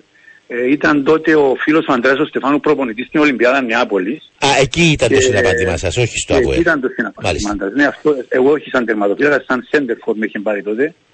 Γιατί μαζί με τον Ράλι, τον Νίκο Σατσάν, Βουίγκερ και με έναν σέντερφορ είχαμε κάνει μια φοβερή τριπλέτα στην ομάδα της Ολυμπιάδας, η οποία ε, διεκδίκησε την άδοδο στην τρίτη κατηγορία τότε. Ολοκλήρωσε με τη διάσκεψη και θα επιστρέψουμε και στα ποδοσφαιρικά. Μάλιστα, να πούμε ότι ε, ο, σύντιμους χαιρετισμούς απέστειλαν και ο πρόεδρος των προπονητών Κύπρου, ο φίλος ο Αντρός ο Κουλουμπρής, ο επίτιμος πρόεδρος του Συνδέσμου Διαιτητών Κύπρου Βάσος Σταύρου και ακολούθως Σάβα που ήταν και το συγκινητικό κομμάτι της εκδήλωσης ανέβηκαν, ε, όχι ανέβηκαν, ήταν την αρχή στο πάνελ οι παλέμαχοι ποδοσφαιριστές σημαίες του Κυπριακού ποδοσφαίρου, ο Πανίκος Ευθυμιάδης εκ μέρους του Ολυμπιακού, ο φίλτατος Νίκος Παντζαράς, αρχηγός επιπληκτικός των ΑΠΟΕΛ και συμπαίχτης, ο Ανδρέας Χαρίτου, τερματοφύλακας της Ομόνιας και συνάδελφος κάτω από τα δοκάρια και ο Βάσος Σταύρου που ήταν επίδημος πρόεδρος του Συνδέσμου Διαιτητών ως πάλεμαχος διατητής έκανα μια δρομή για το ποδόσφαιρο του χθες και του σήμερα ε, μεταφέροντας δικά τους βιώματα και κατέληξαν με την ανάγκη για εντατικοποίηση του αγώνα ενάντια στη μάστιγα των ναρκωτικών. Ε, 27 του μήνα το τουρνουά, την Τετάρτη. Μάλιστα, 27 του μήνα έχει γίνει στο και εκκλήρωση. Μάλιστα, στο βοηθικό γήπεδο του Γασιπή αριθμός 3 ε, θα αρχίσει στις 4 η ώρα. Και αν τα πρώτα παιχνίδια; Το πρώτο παιχνίδι θα είναι μεταξύ ε, ήταν η διακλήρωση περσινή αγαπητέ. Σάββατο από θα συναντηθεί με τον Ολυμπιακό και η ομόνια με το σύνδεσμο διαιτητών. Εστίσετε το δηλαδή για να προσπαθήσετε να κάνετε έναν τελικό ε, από ελομόνια να σου ενδιαφέρον; Να λέγεται, όταν έδωσα την πρώτη μπάλα να την πάρει ο κ. Μιχαλής, λέει μου σαν να είναι λίγο παγωμένη. Εγίνονταν αυτά παλιά, τέλος πάντων. ε, αφού μιλήσαμε για το ποδόσφαιρο του χθες και του σήμερα, πρέπει να το ε, είπαμε και για τις μπαλίτσες τις σκληρώσεις που άλλες έβραζαν, άλλες ήταν κρύες. Λοιπόν, ε, άρα εισιτήριο δεν υπάρχει έτσι, υπάρχει στήριξη, οποιοδήποτε θέλει να έρθει εκεί θα πληρώσει κάτι ή είναι εισφορές; Είναι εισφορές αγαπητές, αλλά δεν υπάρχει καθόλου είσοδος. Ε, θα προηγηθεί ένα σύντομο αντιλειτουργικό μέχρι στις 4 και 30 και στις 4 και 30 θα γίνουν οι δύο αγώνες, οι προμητελικοί, σε πολύ μικρό, με 15 λεπτή θα είναι λόγω και του καιρού και λόγω του ότι και στις 7 η ώρα η Κυπριακή Ομοσπονδία Ποδοσφαίρου όρισε εκ των υστέρων των αναβληθέντων τον αγώνα. Άρα πολλοί που θα έρθουν να δουν το από Ελπάφος μπορούν να έρθουν πιο νωρίς και να απολαύσουν και τους παλιούς άσους που λείπουν σήμερα από τις ομάδες μας, εν πάση περιπτώσει. Θα χαρούμε πάρα πολύ να έχουμε κόσμο εκεί να στηρίξει, να παρακολουθήσει έστω αυτή την ε, προσπάθεια που γίνεται πάντα ε, μέσα στα πλαίσια της στήριξης του αντιναρκωτικού συνδέσμου. Λοιπόν, ο, ο Κώστας ο Σαξαντές, ο οποίος έχει τις ρίζες του στον Άγιο Επίκτητο της Κερίνιας. Η καταγωγή μου είναι από τον Άγιο Επίκτητο της Κερίνιας, όπου και γεννήθηκα και μεγάλωσα μέχρι τα 12 μου χρόνια, όπου εκεί μας βρήκε η συμφορά του 1974 και αναγκαστήκαμε να ξεκληριστούμε. Να σκορπίσετε. Άλλη Λευκοσία, άλλη Πάφο ε, και να δημιουργείτε άλλη στον αθλητισμό και άλλη στον πολιτισμό, έτσι. Ακριβώς. Η οικογένεια. Ε, είναι ο φίλος μας ο Σαξαντές στην Πάφο, είσαι εσύ στη Λευκοσία. Με το ποδόσφαιρο πότε ασχοληθήκες. Με το ποδόσφαιρο ε, η πρώτη ομάδα που είχα ενταχθεί ήταν το 1982, 80 με συγχωρείτε ότι είχα πάει και δοκιμαστικά στο Διγενή, μορφού αρχικά για να ποδοσφαιριστής. Εκεί ήταν πάρα πολλοί ποδοσφαιριστές, ε, γύρω στους 30 σε περίοδο προετοιμασίας, χρόνος καθόλου και ενδιαφέρον. Όταν μια μέρα όταν είχαμε ένα φιλικό αγώνα, λέω στον τότε προπονητή, κύριε Χαριλάου, του λέω παίζω και τερματοφύλακας. Λέει μου ναι, είχαμε δύο τερματοφύλακες τότε, ο ένας ήταν από τη Λεμεσόν και δεν ήρθε εκείνη την ημέρα. Άρα ε, ε, λειτουργήσες έτσι έξυπνα εκεί. Παίζω για τερματοφύλακας. Ναι, ναι, λέει μου, να σε, ωραία λέει μου, να σε πάρω λίγο να σε δω. Με έβαλε εκεί, έκανα μια πολύ καλή εμφάνιση, οπότε αμέσως ε, με έδειξαν ενδιαφέρον και διευθέτησαν να παίρνουν υπηρεσιακά από το στρατό, οπότε έγινα τερματοφύλακας. Εντελώς τυχαία, θα έλεγα. Στο, στο, στον Αποέλ πώς πήγες; Στον Αποέλ ε, πήγα ε, μόλις είχα απολυθεί ε, το 1984 ε, επί εποχής Πάνου Μάρκοβιτς. Ε, είχα δει στην εφημερίδα τότε, γιατί δεν υπήρχαν και κινητά τηλέφωνα, ότι ο Αποέλ σε αναζήτηση κύπερ. Είχαν γίνει τότε μια παρεξήγηση και ο φίλος ο Κυριάκος ο Κουδής είχε να αποχωρήσει. Α, ήταν τότε που Αποέλ. ήρθε και εκείνος ο Κω- Κώστα από την Αυστραλία, είχε έρθει ένας από την Αυστραλία τότε. Κύπριος Ναι, ναι. τερματοφύλακας. Και ήταν... Όχι, δεν, Ναι. δεν ήταν τότε. Το, επί εποχής ήταν μόνο ήταν, ο αγαπητός ο Σταύρος του Σταύρου. Ήταν και ο πιο Κουδής νωρίς. έφυγε. Ναι, όχι, στα δοκιμαστικά είχε έρθει αυτός ο Τα Κώστας. δοκιμαστικά νομίζω. ναι, ναι, ναι, είχε ναι. έρθει αυτός, είχε έρθει και ο Χαρής, Χαρή από τον Οθέλλον τότε. Και ο Πάνος, Μα- ε, τότε αν το είδα πήρα τον Γρηγόρη τον Καζαντζή, τον Καζαντζή, τον Α, Μαγαριστό. ξέχασε ο Γρηγόρης Καζαντζής, από Τον τους Σάκη, ωραιότερους τον οποίο- παράγοντες του ποδοσφαίρου. Ναι. Και του είπα αγαπητέ κύριε Γρηγόρη, έχω δει την ανακοίνωση. Λέω του ενδιαφέρομαι για τερματοφύλακας. Πού παίζει, δεν μου λέει το στο Διγενή. Λέει μου εντάξει, η ομάδα είναι στο Πάνκουτ για προετοιμασία τώρα, γιατί τότε δεν είχαν την πολυτέλεια οι ομάδες να πηγαίνουν έρχονται στο εξωτερικό προετοιμασίας. Ήταν στο Πάνκουτ μια δροσερή περιοχή πάνω στο Τρόδος. Όταν έρθουν κάτω λέει μου να ρωτήσω τον κύριο Μάρκοβιτς και αν ενδιαφέρεται θα σε πάρω. Όταν επέστρεψα μου είπε- πήρε τηλέφωνο και μου είπε ε, θα ήθελε να σε- να σε δει.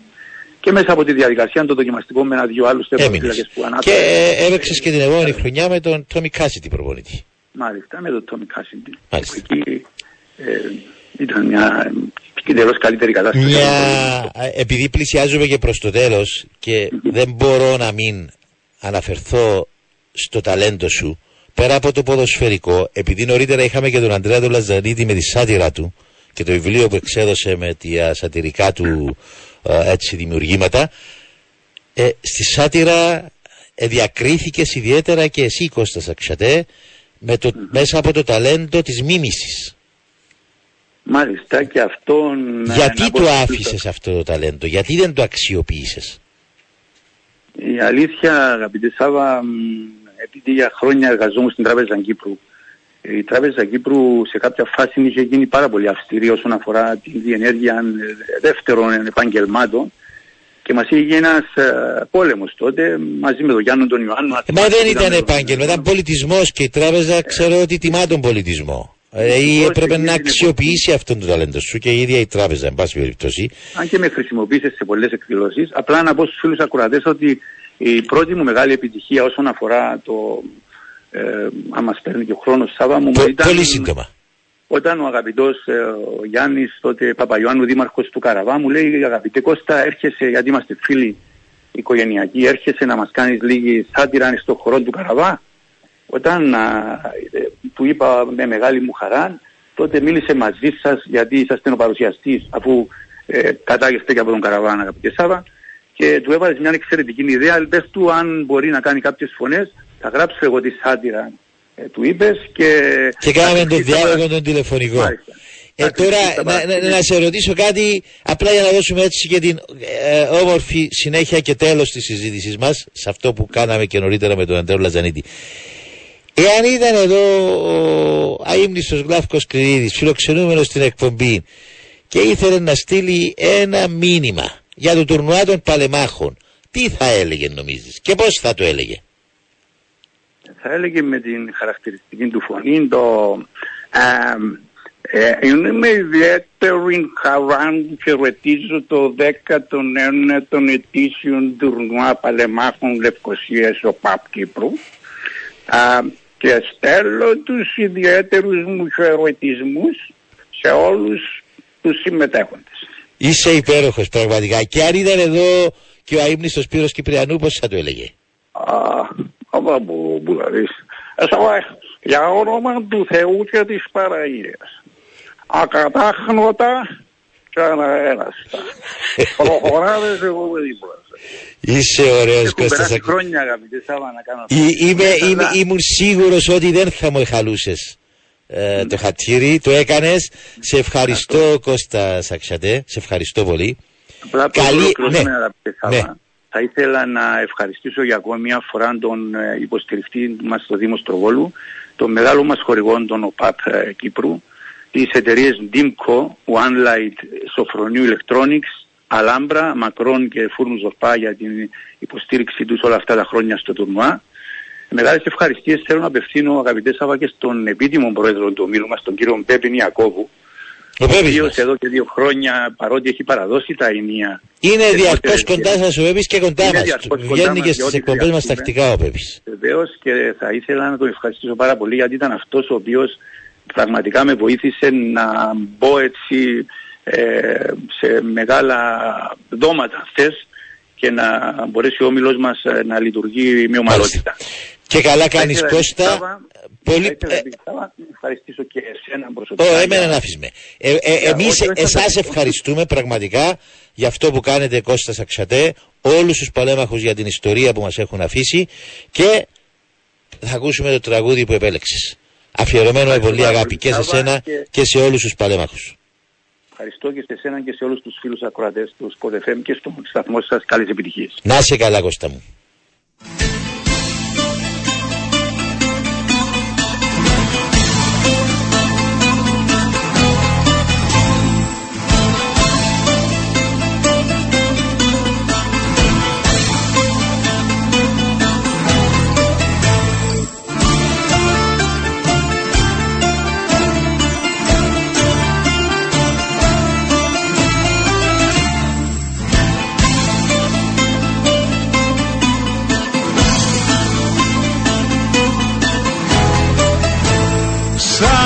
Χαράματα προς την αχερουσία.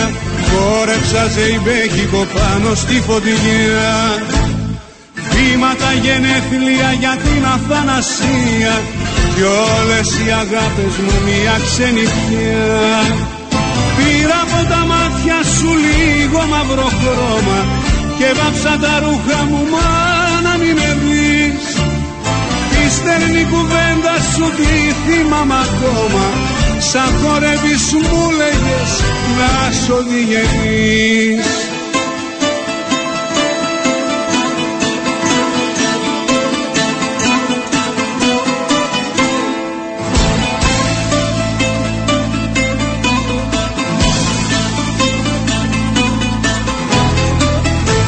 Βλέμματα χαράξανε στις μαύρες τις οθόνες Οι τυφλοί προφήτες προδίδουν τους χρησμούς Έρωτας αρχάγγελος σαν τις παλιές εικόνες. Κι ο χώρος του κόσμου ραγίζει τους αρμούς. Πήρα από τα μάτια σου λίγο μαύρο χρώμα Και βάψα τα ρούχα μου μα να μην με δεις. Τη στερνή κουβέντα σου τη θυμάμαι ακόμα. Σαν χορεύεις μου λέγες να σ' οδηγείς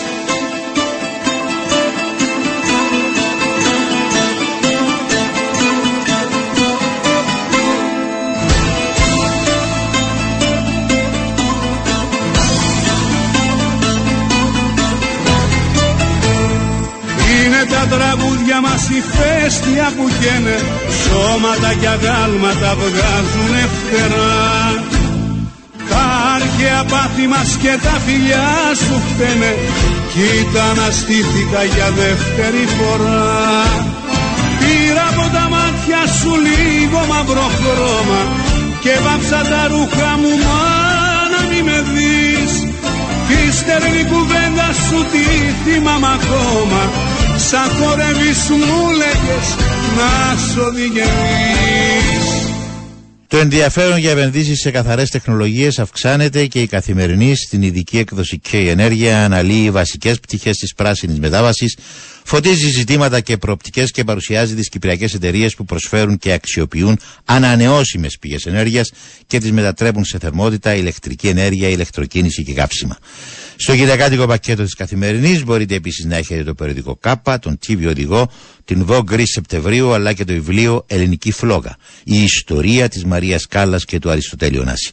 Γράφτηκαν δεκάδες βιβλία σχετικά με τη φλογερή Ντίβα που μεταμόρφωσε την όπερα και τον Μεγιστάνα που έφερε επανάσταση στη διεθνή ναυτιλία. Κανένα όμως από αυτά δεν εστίασε τον ενδιαφέρον του στη θυελώδη σχέση που αναπτύχθηκε μεταξύ τους, σχέση που οι περισσότεροι πιστεύουν ότι τερματίστηκε μετά τον θρηλυκό γάμο του Ωνάση με τη Τζάκι Κέννετι το 1968. Με την ε, ελληνική φλόγα του Γκατζογιάννη ε, φωτίσαμε και εμείς φίλες και φίλοι τη μνήμη μας και θυμηθήκαμε την ιδιαίτερη σχέση που η Μαρία Κάλλας και ο Αριστοτέλης Ωνάσης είχαν με ένα από τους μεγάλους του ελληνικού πενταγράμμου, το Σταμάτη Κόκοτα.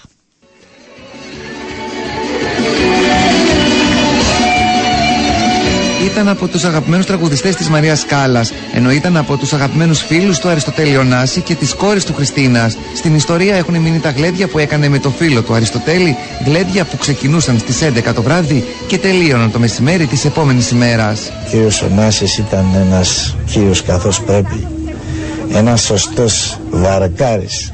Ένας απλός άνθρωπος που δεν έκατσε ποτέ να διανοηθεί ποιος είναι. Γε μου, τον καημό μου, συλλογή σου, γύρνα σπίτι να γλυκάνω την πληγή σου. Στα τέλη της δεκαετίας του 70 η συγκλονιστική του ερμηνεία στο τραγούδι «Γέ μου σπάει τα μία» ήταν γραμμένο για τον Αλέξανδρο Νάση, το γιο του φίλου του. Ο Νάσης δεν έκανε χωρίς εμένα. Ό,τι και να γινόταν, εγώ έπρεπε να είμαι στο Σκορπιό. Μα πήγαινα πρωί Πώς πρωί, ήταν τα έλα κλαμπ; γρήγορα. Πώς να έρθω αφού δεν έχω κοιμηθεί. Δεν πειράζει, θα κοιμηθείς εδώ. Ο Σταμάτης Κόκοτας, ο οποίος αν ζούσε θα χαιρόταν ιδιαίτερα και για την επιστροφή και την μεγάλη πρώτη νίκη του Παναθηναϊκού στο Champions League, αφού ήταν αφοσιωμένος φίλος του τριφυλιού.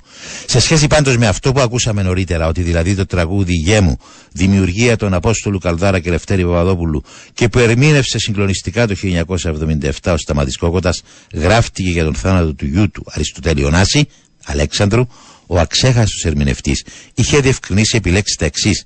Το τραγούδι γράφτηκε για ένα πατέρα με ναρκωμανή γιο. Τότε, τέλη δεκαετίας 70, άρχισε να μπαίνει η πρέζα στη ζωή μας και ο Λευτέρης Παπαδόπουλος τα λέει όλα εδώ. Είσαι 20 χρονών και όμως γερνάς.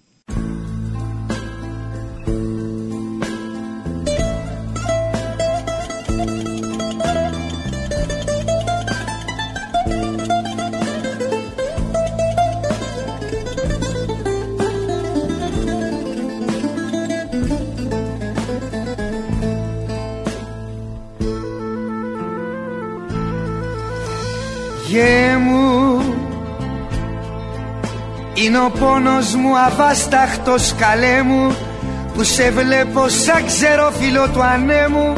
Στη ζωή κυνηγημένος να γυρνάς. Γε μου Δεν τον άκουσες το δόλιο σου πατέρα. Παρασύρθηκες και μέρα με τη μέρα. Είσαι είκοσι χρόνο κι όμως γέρνας Γε μου. Τι περιμένεις πέ μου Σ' ένα δρόμο λασπωμένο. Θα σε πάντα σαν δέντρι ξεριζωμένο. Δίχως μοίρα, δίχως ήλιο κι ουρανό.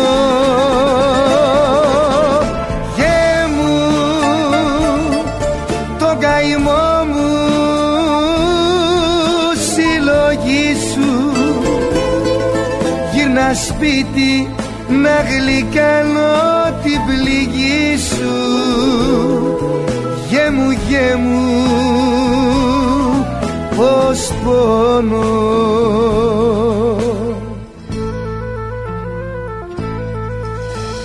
Γε μου είναι οι άνθρωποι απάνθρωποι καλέ μου. Οι αρχόντι είναι εμπόροι του πολέμου Και γελούν όταν το δάκρυ μας κυλά. Γε μου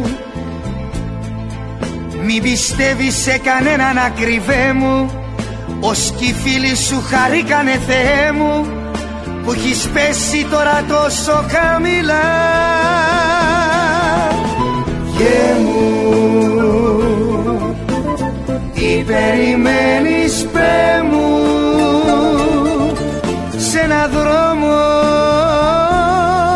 λασπωμένο. Θα σε πάντα σαν δέντρι ξεριζωμένο. Δίχως μοίρα, δίχως ήλιο κι ουρανός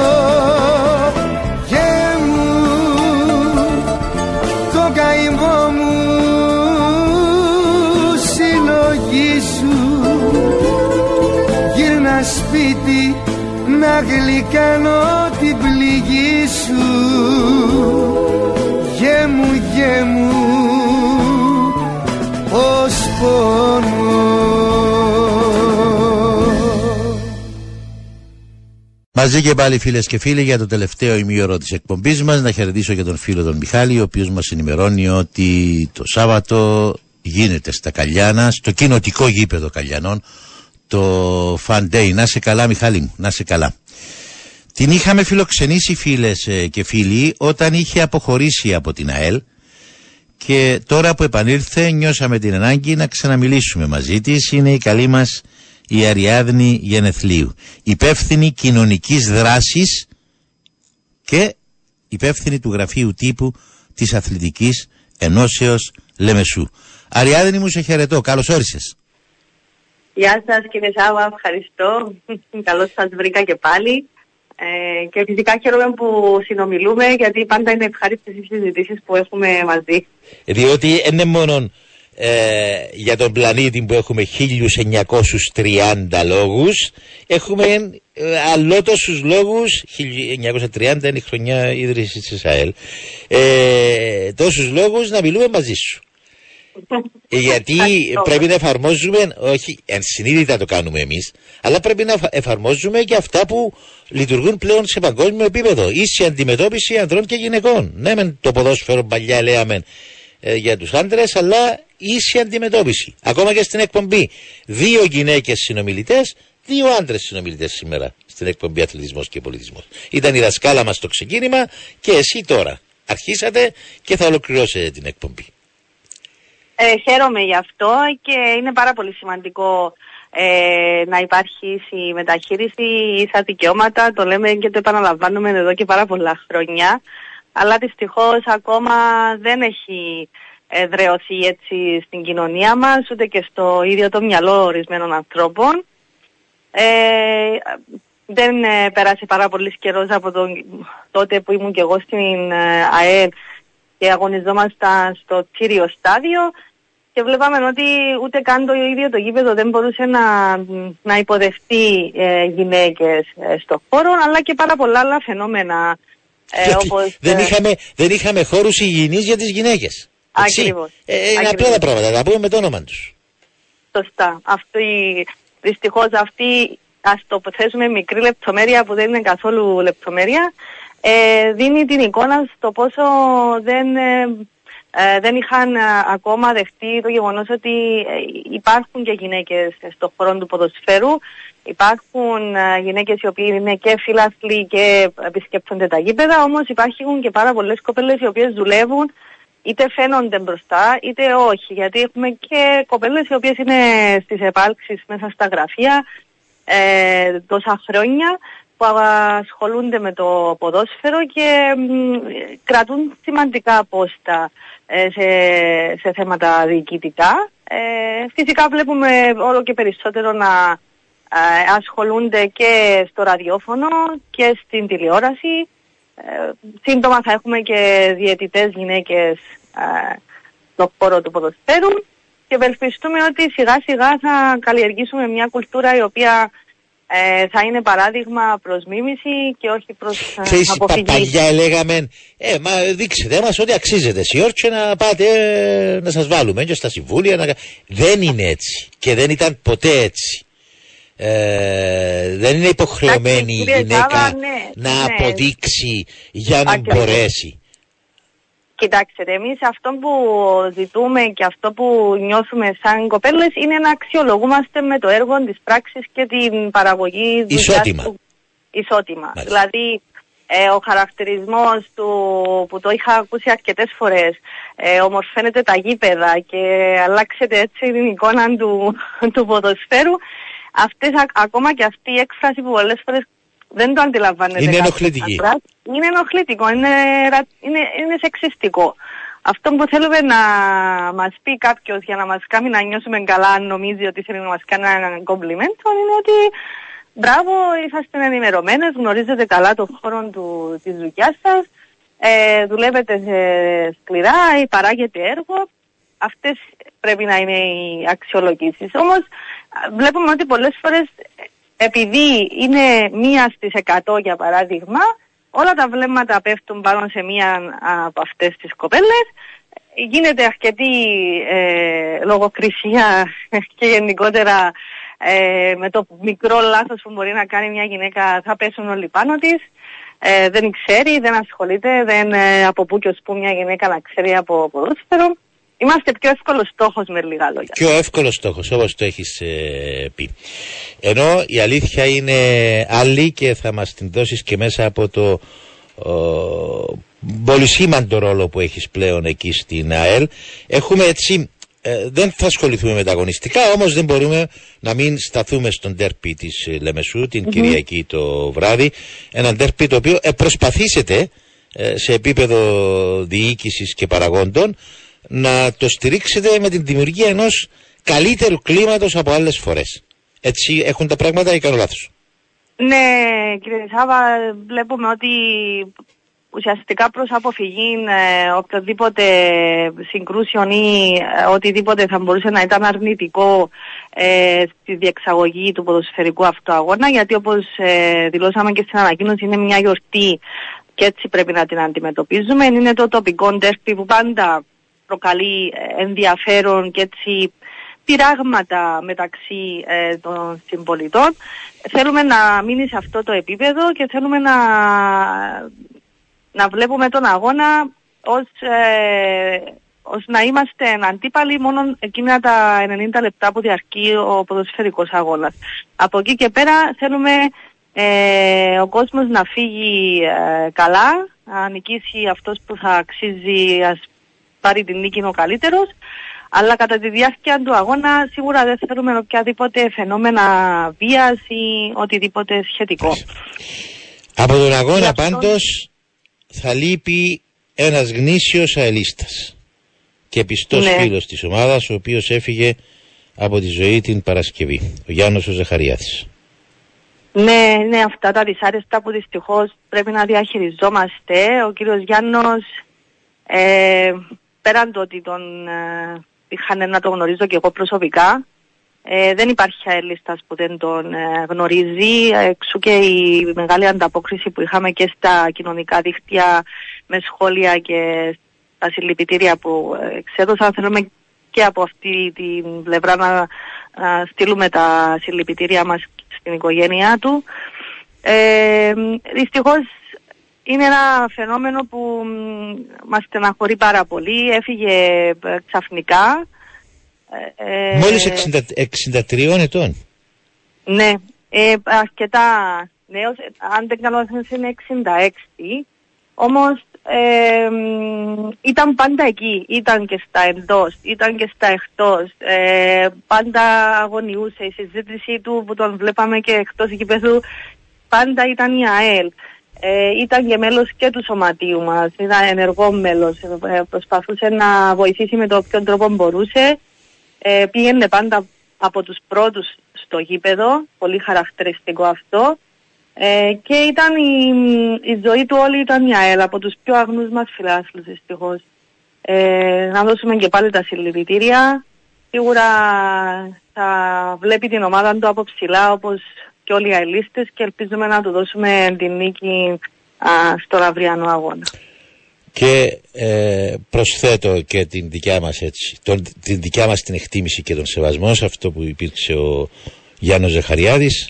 Άπωσε ότι ο κάθε αελίστας είναι αφοσιωμένος αελίστας. Ο κάθε αελίστας πραγματικά είναι απίστευτο αυτό που συμβαίνει με τους φίλους της ΑΕΛ. Ε, σε αυτό που συζητούσαμε νωρίτερα πάντως ε, ήρθε ένα μήνυμα από τον φίλο 828 ε, ε, με τον οποίο εντάξει, δεν το λένε λέει ο φίλος ότι Εντάξει, συμφωνώ, λέει, ε, δεν αφισβητείται το δικαίωμα της ίσης αντιμετώπισης, αλλά και το ασθενές φίλο πρέπει να σταματήσει. Δηλαδή να μην το επικαλούνται κάτω το οι γυναίκες. Μα δεν είναι οι γυναίκες που επικαλούνται το ασθενές φίλο, φίλο 828. Είναι εμείς που τους το κολλήσαμε. Ότι είσαστε το ασθενές φίλο, κάτσετε στα αυκά σας. Είναι έτσι που τους λέμε. Ε, θα συμφωνήσω μαζί σου, κύριε Σαββαλά για να λέμε και την αλήθεια, υπάρχουν και περιπτώσεις που εκμεταλλεύονται και οι γυναίκες αυτήν την έτσι, ε, ταυτότητα και θυματοποιούνται ενώ στην πραγματικότητα ε, ενδεχομένως να έχουν και τη δική τους ευθύνη. Ε, οπότε μ, και εκεί που πολλές φορές θέλουμε τα ίσα δικαιώματα δεν πρέπει να είμαστε κι εμείς ε, σε κάποια που μας συμφέρει να τα θέλουμε σε κάποια που δεν μας συμφέρουν να λέμε. Α, να άρα, τα συ- θέλουμε. α- άρα εν μέρη συμφωνείς και με τον φίλο 828. Εν μέρη συμφωνείς και Ναι, με τον φίλο ναι, 828. δεν θε- ε, εν Μάλιστα. μέρη συμφωνώ, ναι, γιατί Πάντως το ασθενές έχουμε φύλλο είναι δει- εμείς που το, ε- εμείς που το ε, Όμως, εκαλλιεργήσαμε. ε, ναι, συμφωνώ σε αυτό. Αυτό έχει ε, εδώ και πάρα πολλά χρόνια που καλλιεργείται αυτή η νοοτροπία και αυτή η αίσθηση που προπο- και προσπαθούμε να την περάσουμε και στις νέες γενιές. Όμως όχι. Ακόμα και στις ταινίες αν προσέξετε πλέον οι γυναίκες είμαστε ανεξάρτητες, διεκδικούμε τα μπορούμε, δεν περιμένουμε τον πρίγκιπα του παραμυθιού να έρθει να μας σώσει. Μπορούμε και μόνες μας. Πάμε στο άλλο μεγάλο κεφάλαιο, η κοινωνική δράση της ΑΕΛ, η οποία είναι και τωρινή, δηλαδή είναι ταυτισμένη η ίδια η ιστορία της ΑΕΛ με την ε, κοινωνία. Απλώς τώρα ε, προσπαθείτε μέσα από σειρά εκδηλώσεων να καλύψετε όχι μόνο τις ανάγκες των ανθρώπων μας στη βάση και της φιλανθρωπίας, αλλά να δώσετε ε, στήριγμα στην αντιμετώπιση σοβαρών προβλημάτων. Όπως ας πούμε η... ο πλανήτης μας. Ακριβώς. Ε, οπο- θα συμφωνήσω όπως είπατε και εσείς, ε, δεν είναι, είναι συνειφασμένη η κοινωνική δράση της Αθλητικής Ένωσης Λεμεσού ε, με την προσφορά. Δεν έχει ξεκινήσει τα τελευταία χρόνια. Από την αρχή, από την ίδρυση της Αθλητικής Ένωσης Λεμεσού έχουμε παραδείγματα που είχαν συνδράμει στην πόλη και στην κοινωνία. Οπότε έχουμε μεγάλη ευθύνη να συνεχίσουμε αυτόν, τη, αυτόν το έργο και αυτές τις πράξεις ε, προς τον κόσμο μας ε, και απέναντι στην πόλη μας που μας αγαπά πολύ. Οπότε α, οφείλουμε και εμείς να επιστρέψουμε αυτή την αγάπη στο, στους ανθρώπους και στην κοινωνία της Λεμεσού.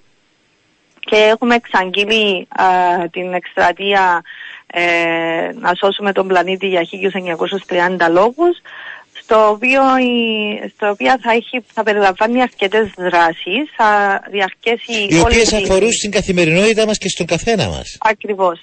Ε, σίγουρα προσ- θέλουμε μέσα από τις δράσεις μας όχι μόνο να προσφέρουμε έργο αλλά να ευαισθητοποιήσουμε και τον κόσμο, να μάθουμε στα παιδιά μας ε, πολύ βασικό ότι ε, υπάρχει, πρέπει να έχουμε συνείδηση απέναντι στο περιβάλλον και να αφήσουμε, να, να δώσουμε το μήνυμα ότι πρέπει να αφήσουμε στις νέες γενιές, οφείλουμε, είναι ευθύνη μας. Αυτό που έχουμε παραλάβει να το αφήσουμε ε, έτσι ώστε να μπορούν να το ζήσουν και οι επόμενες γενιές. Να μην καταστρέφουμε δηλαδή το περιβάλλον, να προσπαθήσουμε να, να, το, να το διατηρούμε καθαρό, να το προστατεύουμε έτσι ώστε να, οι επόμενες γενιές να βρουν έναν πλανήτη όπως τον ε, είχαμε παραλάβει εμείς. Και με, Ε. με, με έχει ενθουσιάσει και μια άλλη ε, έγνοια σας, η έγνοια για τους νέους. Και αυτό το, το, το εξαιρετικό πρόγραμμα που ουσιαστικά ε, στηρίζει το πρόγραμμα του επαγγελματικού προσανατολισμού όπως το μάθαμε στο σχολείο. Εσείς έρχεστε να το ενισχύσετε προσθέτοντας στοιχεία από τ- μια πιο ολοκληρωμένη εικόνα του σήμερα και του αύριο για να ξέρουν οι νέοι μας πώς θα λειτουργήσουν. Ακριβώς, πολύ σωστά. Είναι κάτι το οποίο ε, είναι πρωτοποριακό. Ε, θέλουμε μέσα από την εκπαίδευση των νέων μας ε, στις ακαδημίες, πέρα από την αθλητική εκπαίδευση, να έχουν και την πνευματική εκπαίδευση, έτσι ώστε τελειώνοντας την καριέρα τους, είτε α, α, ασχοληθούν επαγγελματικά με το ποδόσφαιρο, είτε όχι, να έχουν προοπτική αφού αυτό αγαπούν πραγματικά στη ζωή τους. Να μπορούν να ασχοληθούν και γύρω από αυτήν το αντικείμενο. Ε, είναι κάτι το οποίο μ, θα τους ανοίξει τους ορίζοντες, θα δουν ότι υπάρχει, ε, υπάρχουν περισσότερες επιλογές πέρα από το μ, ε, να, ας πούμε, να γίνω προπονητής ή να ασχοληθώ μόνο ή να γίνω επαγγελματίας ποδοσφαιριστής. Υπάρχουν πάρα πολλές δουλειές γύρω από τον αθλητισμό, τις οποίες προσπαθούμε να, τις, ε, να τους τις δώσουμε και να τις ακόμα και ήδη να μπορέσουν μόνοι τους να, ή- να βρουν να, μια καινούργια, μια καινοτόμα ιδέα γύρω από το ποδόσφαιρο και Απλά, θεωρώ- απλά αυτό το πρόγραμμα θα δώσει έτσι γνώσεις, θα δώσει κατευθύνσεις. Πώς πώς υλοποιείται αυτό το πρόγραμμα, με, με ημερίδες, με συναντήσεις, πώς Μμμ. πώς σκέφτεστε να υλοποιήσετε Ναι. αυτό το πρόγραμμα; Αυτό το πρόγραμμα είναι σε συνεργασία με ένα μη κερδοσκοπικό οργανισμό. Είναι παγκόσμιος οργανισμός, ο οποίος ασχολείται με την επιχειρηματικότητα, λέγεται Junior Achievement, και ασχολείται με το- την νεανική επιχειρηματικότητα, τον οικονομικό εγγραμματισμό και την προετοιμασία για την εργασιακή ζωή των παιδιών. Και ε, έχει διάφορα προγράμματα. Εμείς ουσιαστικά σε συνεργασία με τον οργανισμό επιλέξαμε τις ημερίδες, οι οποίες α, μ, ξεκινούν, είναι εντατικές ημερίδες από το πρωί μέχρι το βράδυ. Ε, δίνεται στα παιδιά ένα, μια πρόκληση, ε, στην οποία σαφώς θα αφορά το χώρο του ποδοσφαίρου ή το χώρο γενικότερα του αθλητισμού και καλούνται να βρουν μια ε, καινοτόμα λύση βιώσιμη στην οποία θα, είναι και, θα μπορεί να υλοποιηθεί, δηλαδή θα είναι στα πραγματικά δεδομένα ε, για να καλύψουν αυτήν την, ε, το, το πρόβλημα σε εισαγωγικά που μπορεί να Μάλιστα. προκύψει. Και με αυτόν τον τρόπο καλούνται έτσι να δουλέψουν ομαδικά, να ψάξουν, να βρουν μόνοι τους, να δουλέψουν, να σκεφτούν για να προχωρήσει και το μυαλό μας λίγο περισσότερο ε, σε αυτόν τον τομέα. Όλα όσα μας Έχουμε έχει- κάνει Ναι, και έχετε την κάνει- δεντροφύτευση. Και τη δεντροφύτευση. Ελά σου πω. Πρώτα πρώτα θέλω να σου πω το εξής. Ότι όλα όσα μας είπες σήμερα επιβεβαιώνουν το γιατί η ΑΕΛ δεν είναι απλά ένας αθλητικός σύλλογος αλλά ένα κύτταρο της κοινωνίας. Το δεύτερο, ότι ε, θέλω να σε δεσμεύσω από αέρος ότι σε τακτά χρονικά διαστήματα θα βγαίνουμε εδώ όχι για να επαναλαμβάνουμε την Αριάδνη Γενεθλίου, αλλά για να προτάσουμε αυτές τις εκδηλώσεις οι οποίες μας αφορούν. Είναι αθλητισμός και πολιτισμός. Ναι, ναι, δεν είναι γιατί χαίρομαι που το αντιμετωπίζετε με αυτόν τον τρόπο. Δεν είναι επειδή καλούμε εγώ να ε, αντιπροσωπεύσω αυτό το κομμάτι. Δεν προβάλλουμε το, το κάθε τον εαυτό μας. Όμως ε, και εγώ θα ήθελα πάρα πολύ να, μ, να βγαίνουν προς τα έξω αυτές οι δράσεις. Όχι γιατί να, να δείξουμε μόνο την εικόνα ή να προβάλλουμε την Αθλητική Ένωση Λεμεσού, γιατί θέλουμε να ευαισθητοποιήσουμε και τον κόσμο. Ξέρουμε ότι ε, και οι ποδοσφαιριστές είναι, αποτελούν πρότυπα για τα νέα παιδιά, βλέποντας τους Και άμα τους ποδοσφαιριστές- βοηθήσουμε με αυτές τις Ναι. εκδηλώσεις και τους ποδοσφαιριστές θα βγάλουν και έναν άλλο πιο ωφέλιμο εαυτό προς τα Ακριβώς. έξω. Λοιπόν, Αριάδνη μου σε ευχαριστώ. Καλή επιτυχία σε αυτά που θέλετε να κάνετε. Θεωρήστε ότι από κούμπι σας είμαστε και εμείς εδώ σε αυτή την εκπομπή. Και θα κλείσω με το τραγούδι που επέλεξες, το οποίο έτσι με αυτό το, το χαρακτηριστικό του ο, ύφος Ερμηνεία. και ερμηνεία νομίζω ότι ταιριάζει να το αφιερώσουμε και στη μνήμη του Φίλου ε, μας. φίλου μας. Ναι, ναι. Του Ευχαριστώ Γιάννου του πάρα Ζαχαριάτης. πολύ. Να σε καλά, να σε καλά Κύριε Αριάδνη. Σαββά μου, ήταν χαρά μου που μιλήσαμε και θα χαρώ να μιλήσουμε ξανά. Να είσαι σίγουρη ότι θα τα ξαναπούμε. Καλή συνέχεια. Γεια σου.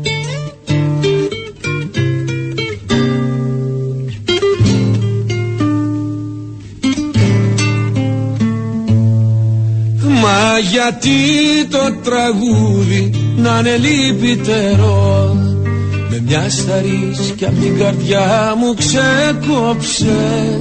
Κι αυτή τη στιγμή που πλημμυρίζω χαρά Ανέβηκε ως τα χείλη μου και με πνίξε Φυλάξου για το τέλος θα μου πεις. Σ' αγαπάω μα δεν έχω μιλιά να στο πω Κι αυτός είναι ένας καημός αβάσταχτος. Λιώνω στον πόνο γιατί νιώθω κι εγώ. Ο δρόμος που τραβάμε είναι αδιάβατος. Κουράγιο θα περάσει θα μου πεις.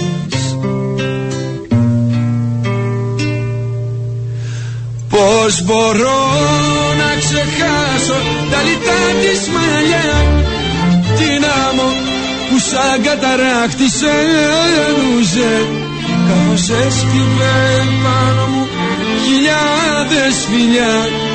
Διαμάντια που απλόχερα μου χάριζε.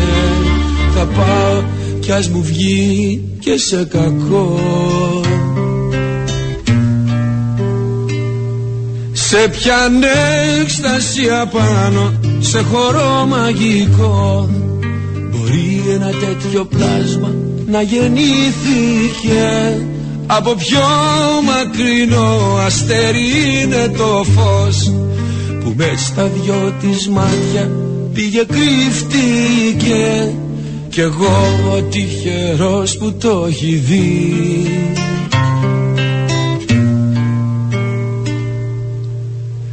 Μες στο βλέμμα της ένας τόσο δα ουρανός Αστράφτη συνεφιάζει αναδιπλώνεται. Μα σαν πέφτει η νύχτα πλημμυρίζει με φως. Φεγγάρι αυγουστιάτικο υψώνεται. Και φέγγει από μέσα η φυλακή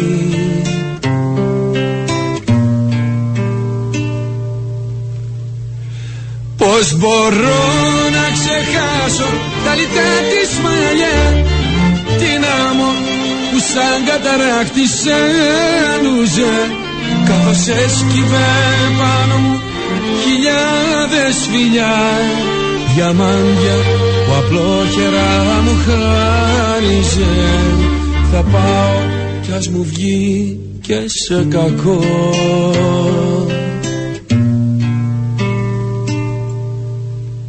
Το πρώτο τραγούδι που ακούσαμε σήμερα στην εκπομπή μας, φίλες και φίλοι, το πρωινό τραγούδι με τον Γιάννη Πουλόπουλο, σας είχαμε πει ότι είναι ένα τραγούδι που δεν ακούγεται αρκετά, αλλά σίγουρα προσφέρει αρκετά με τα μηνύματά του.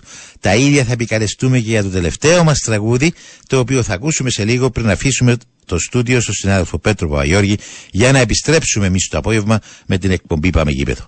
Είναι ένα παλιό ελληνικό τραγούδι που σίγουρα θα θυμηθούν οι παλαιότεροι μόλις το ακούσουν και το οποίο επιλέξαμε με αφορμή το ότι ξαναπήγαμε αυτή τη βδομάδα ως Κύπρος στον ΟΗΕ. Έτσι που πήγαμε δηλαδή. Καλό μεσημέρι.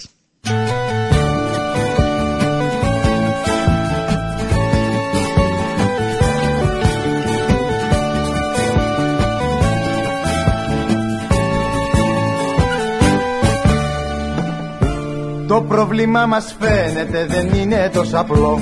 Κατά της σε χειρότερο κι αυτά ανατολικό. Φωνάζεις για μαρτύρες, με κάνεις νευρικό. Μου φαίνεται πως έφτασε η ώρα να στο πω. Κουράστηκα, βαρέθηκα, αμάν. Ο αδερφέ, ο αδερφέ Στον ΟΗΕ, ΟΗΕ, ΟΗΕ, ΟΗΕ. Τα παραπονά σου στον ΟΗΕ, στον ΟΗΕ παραπονά σου στον ΟΗΕ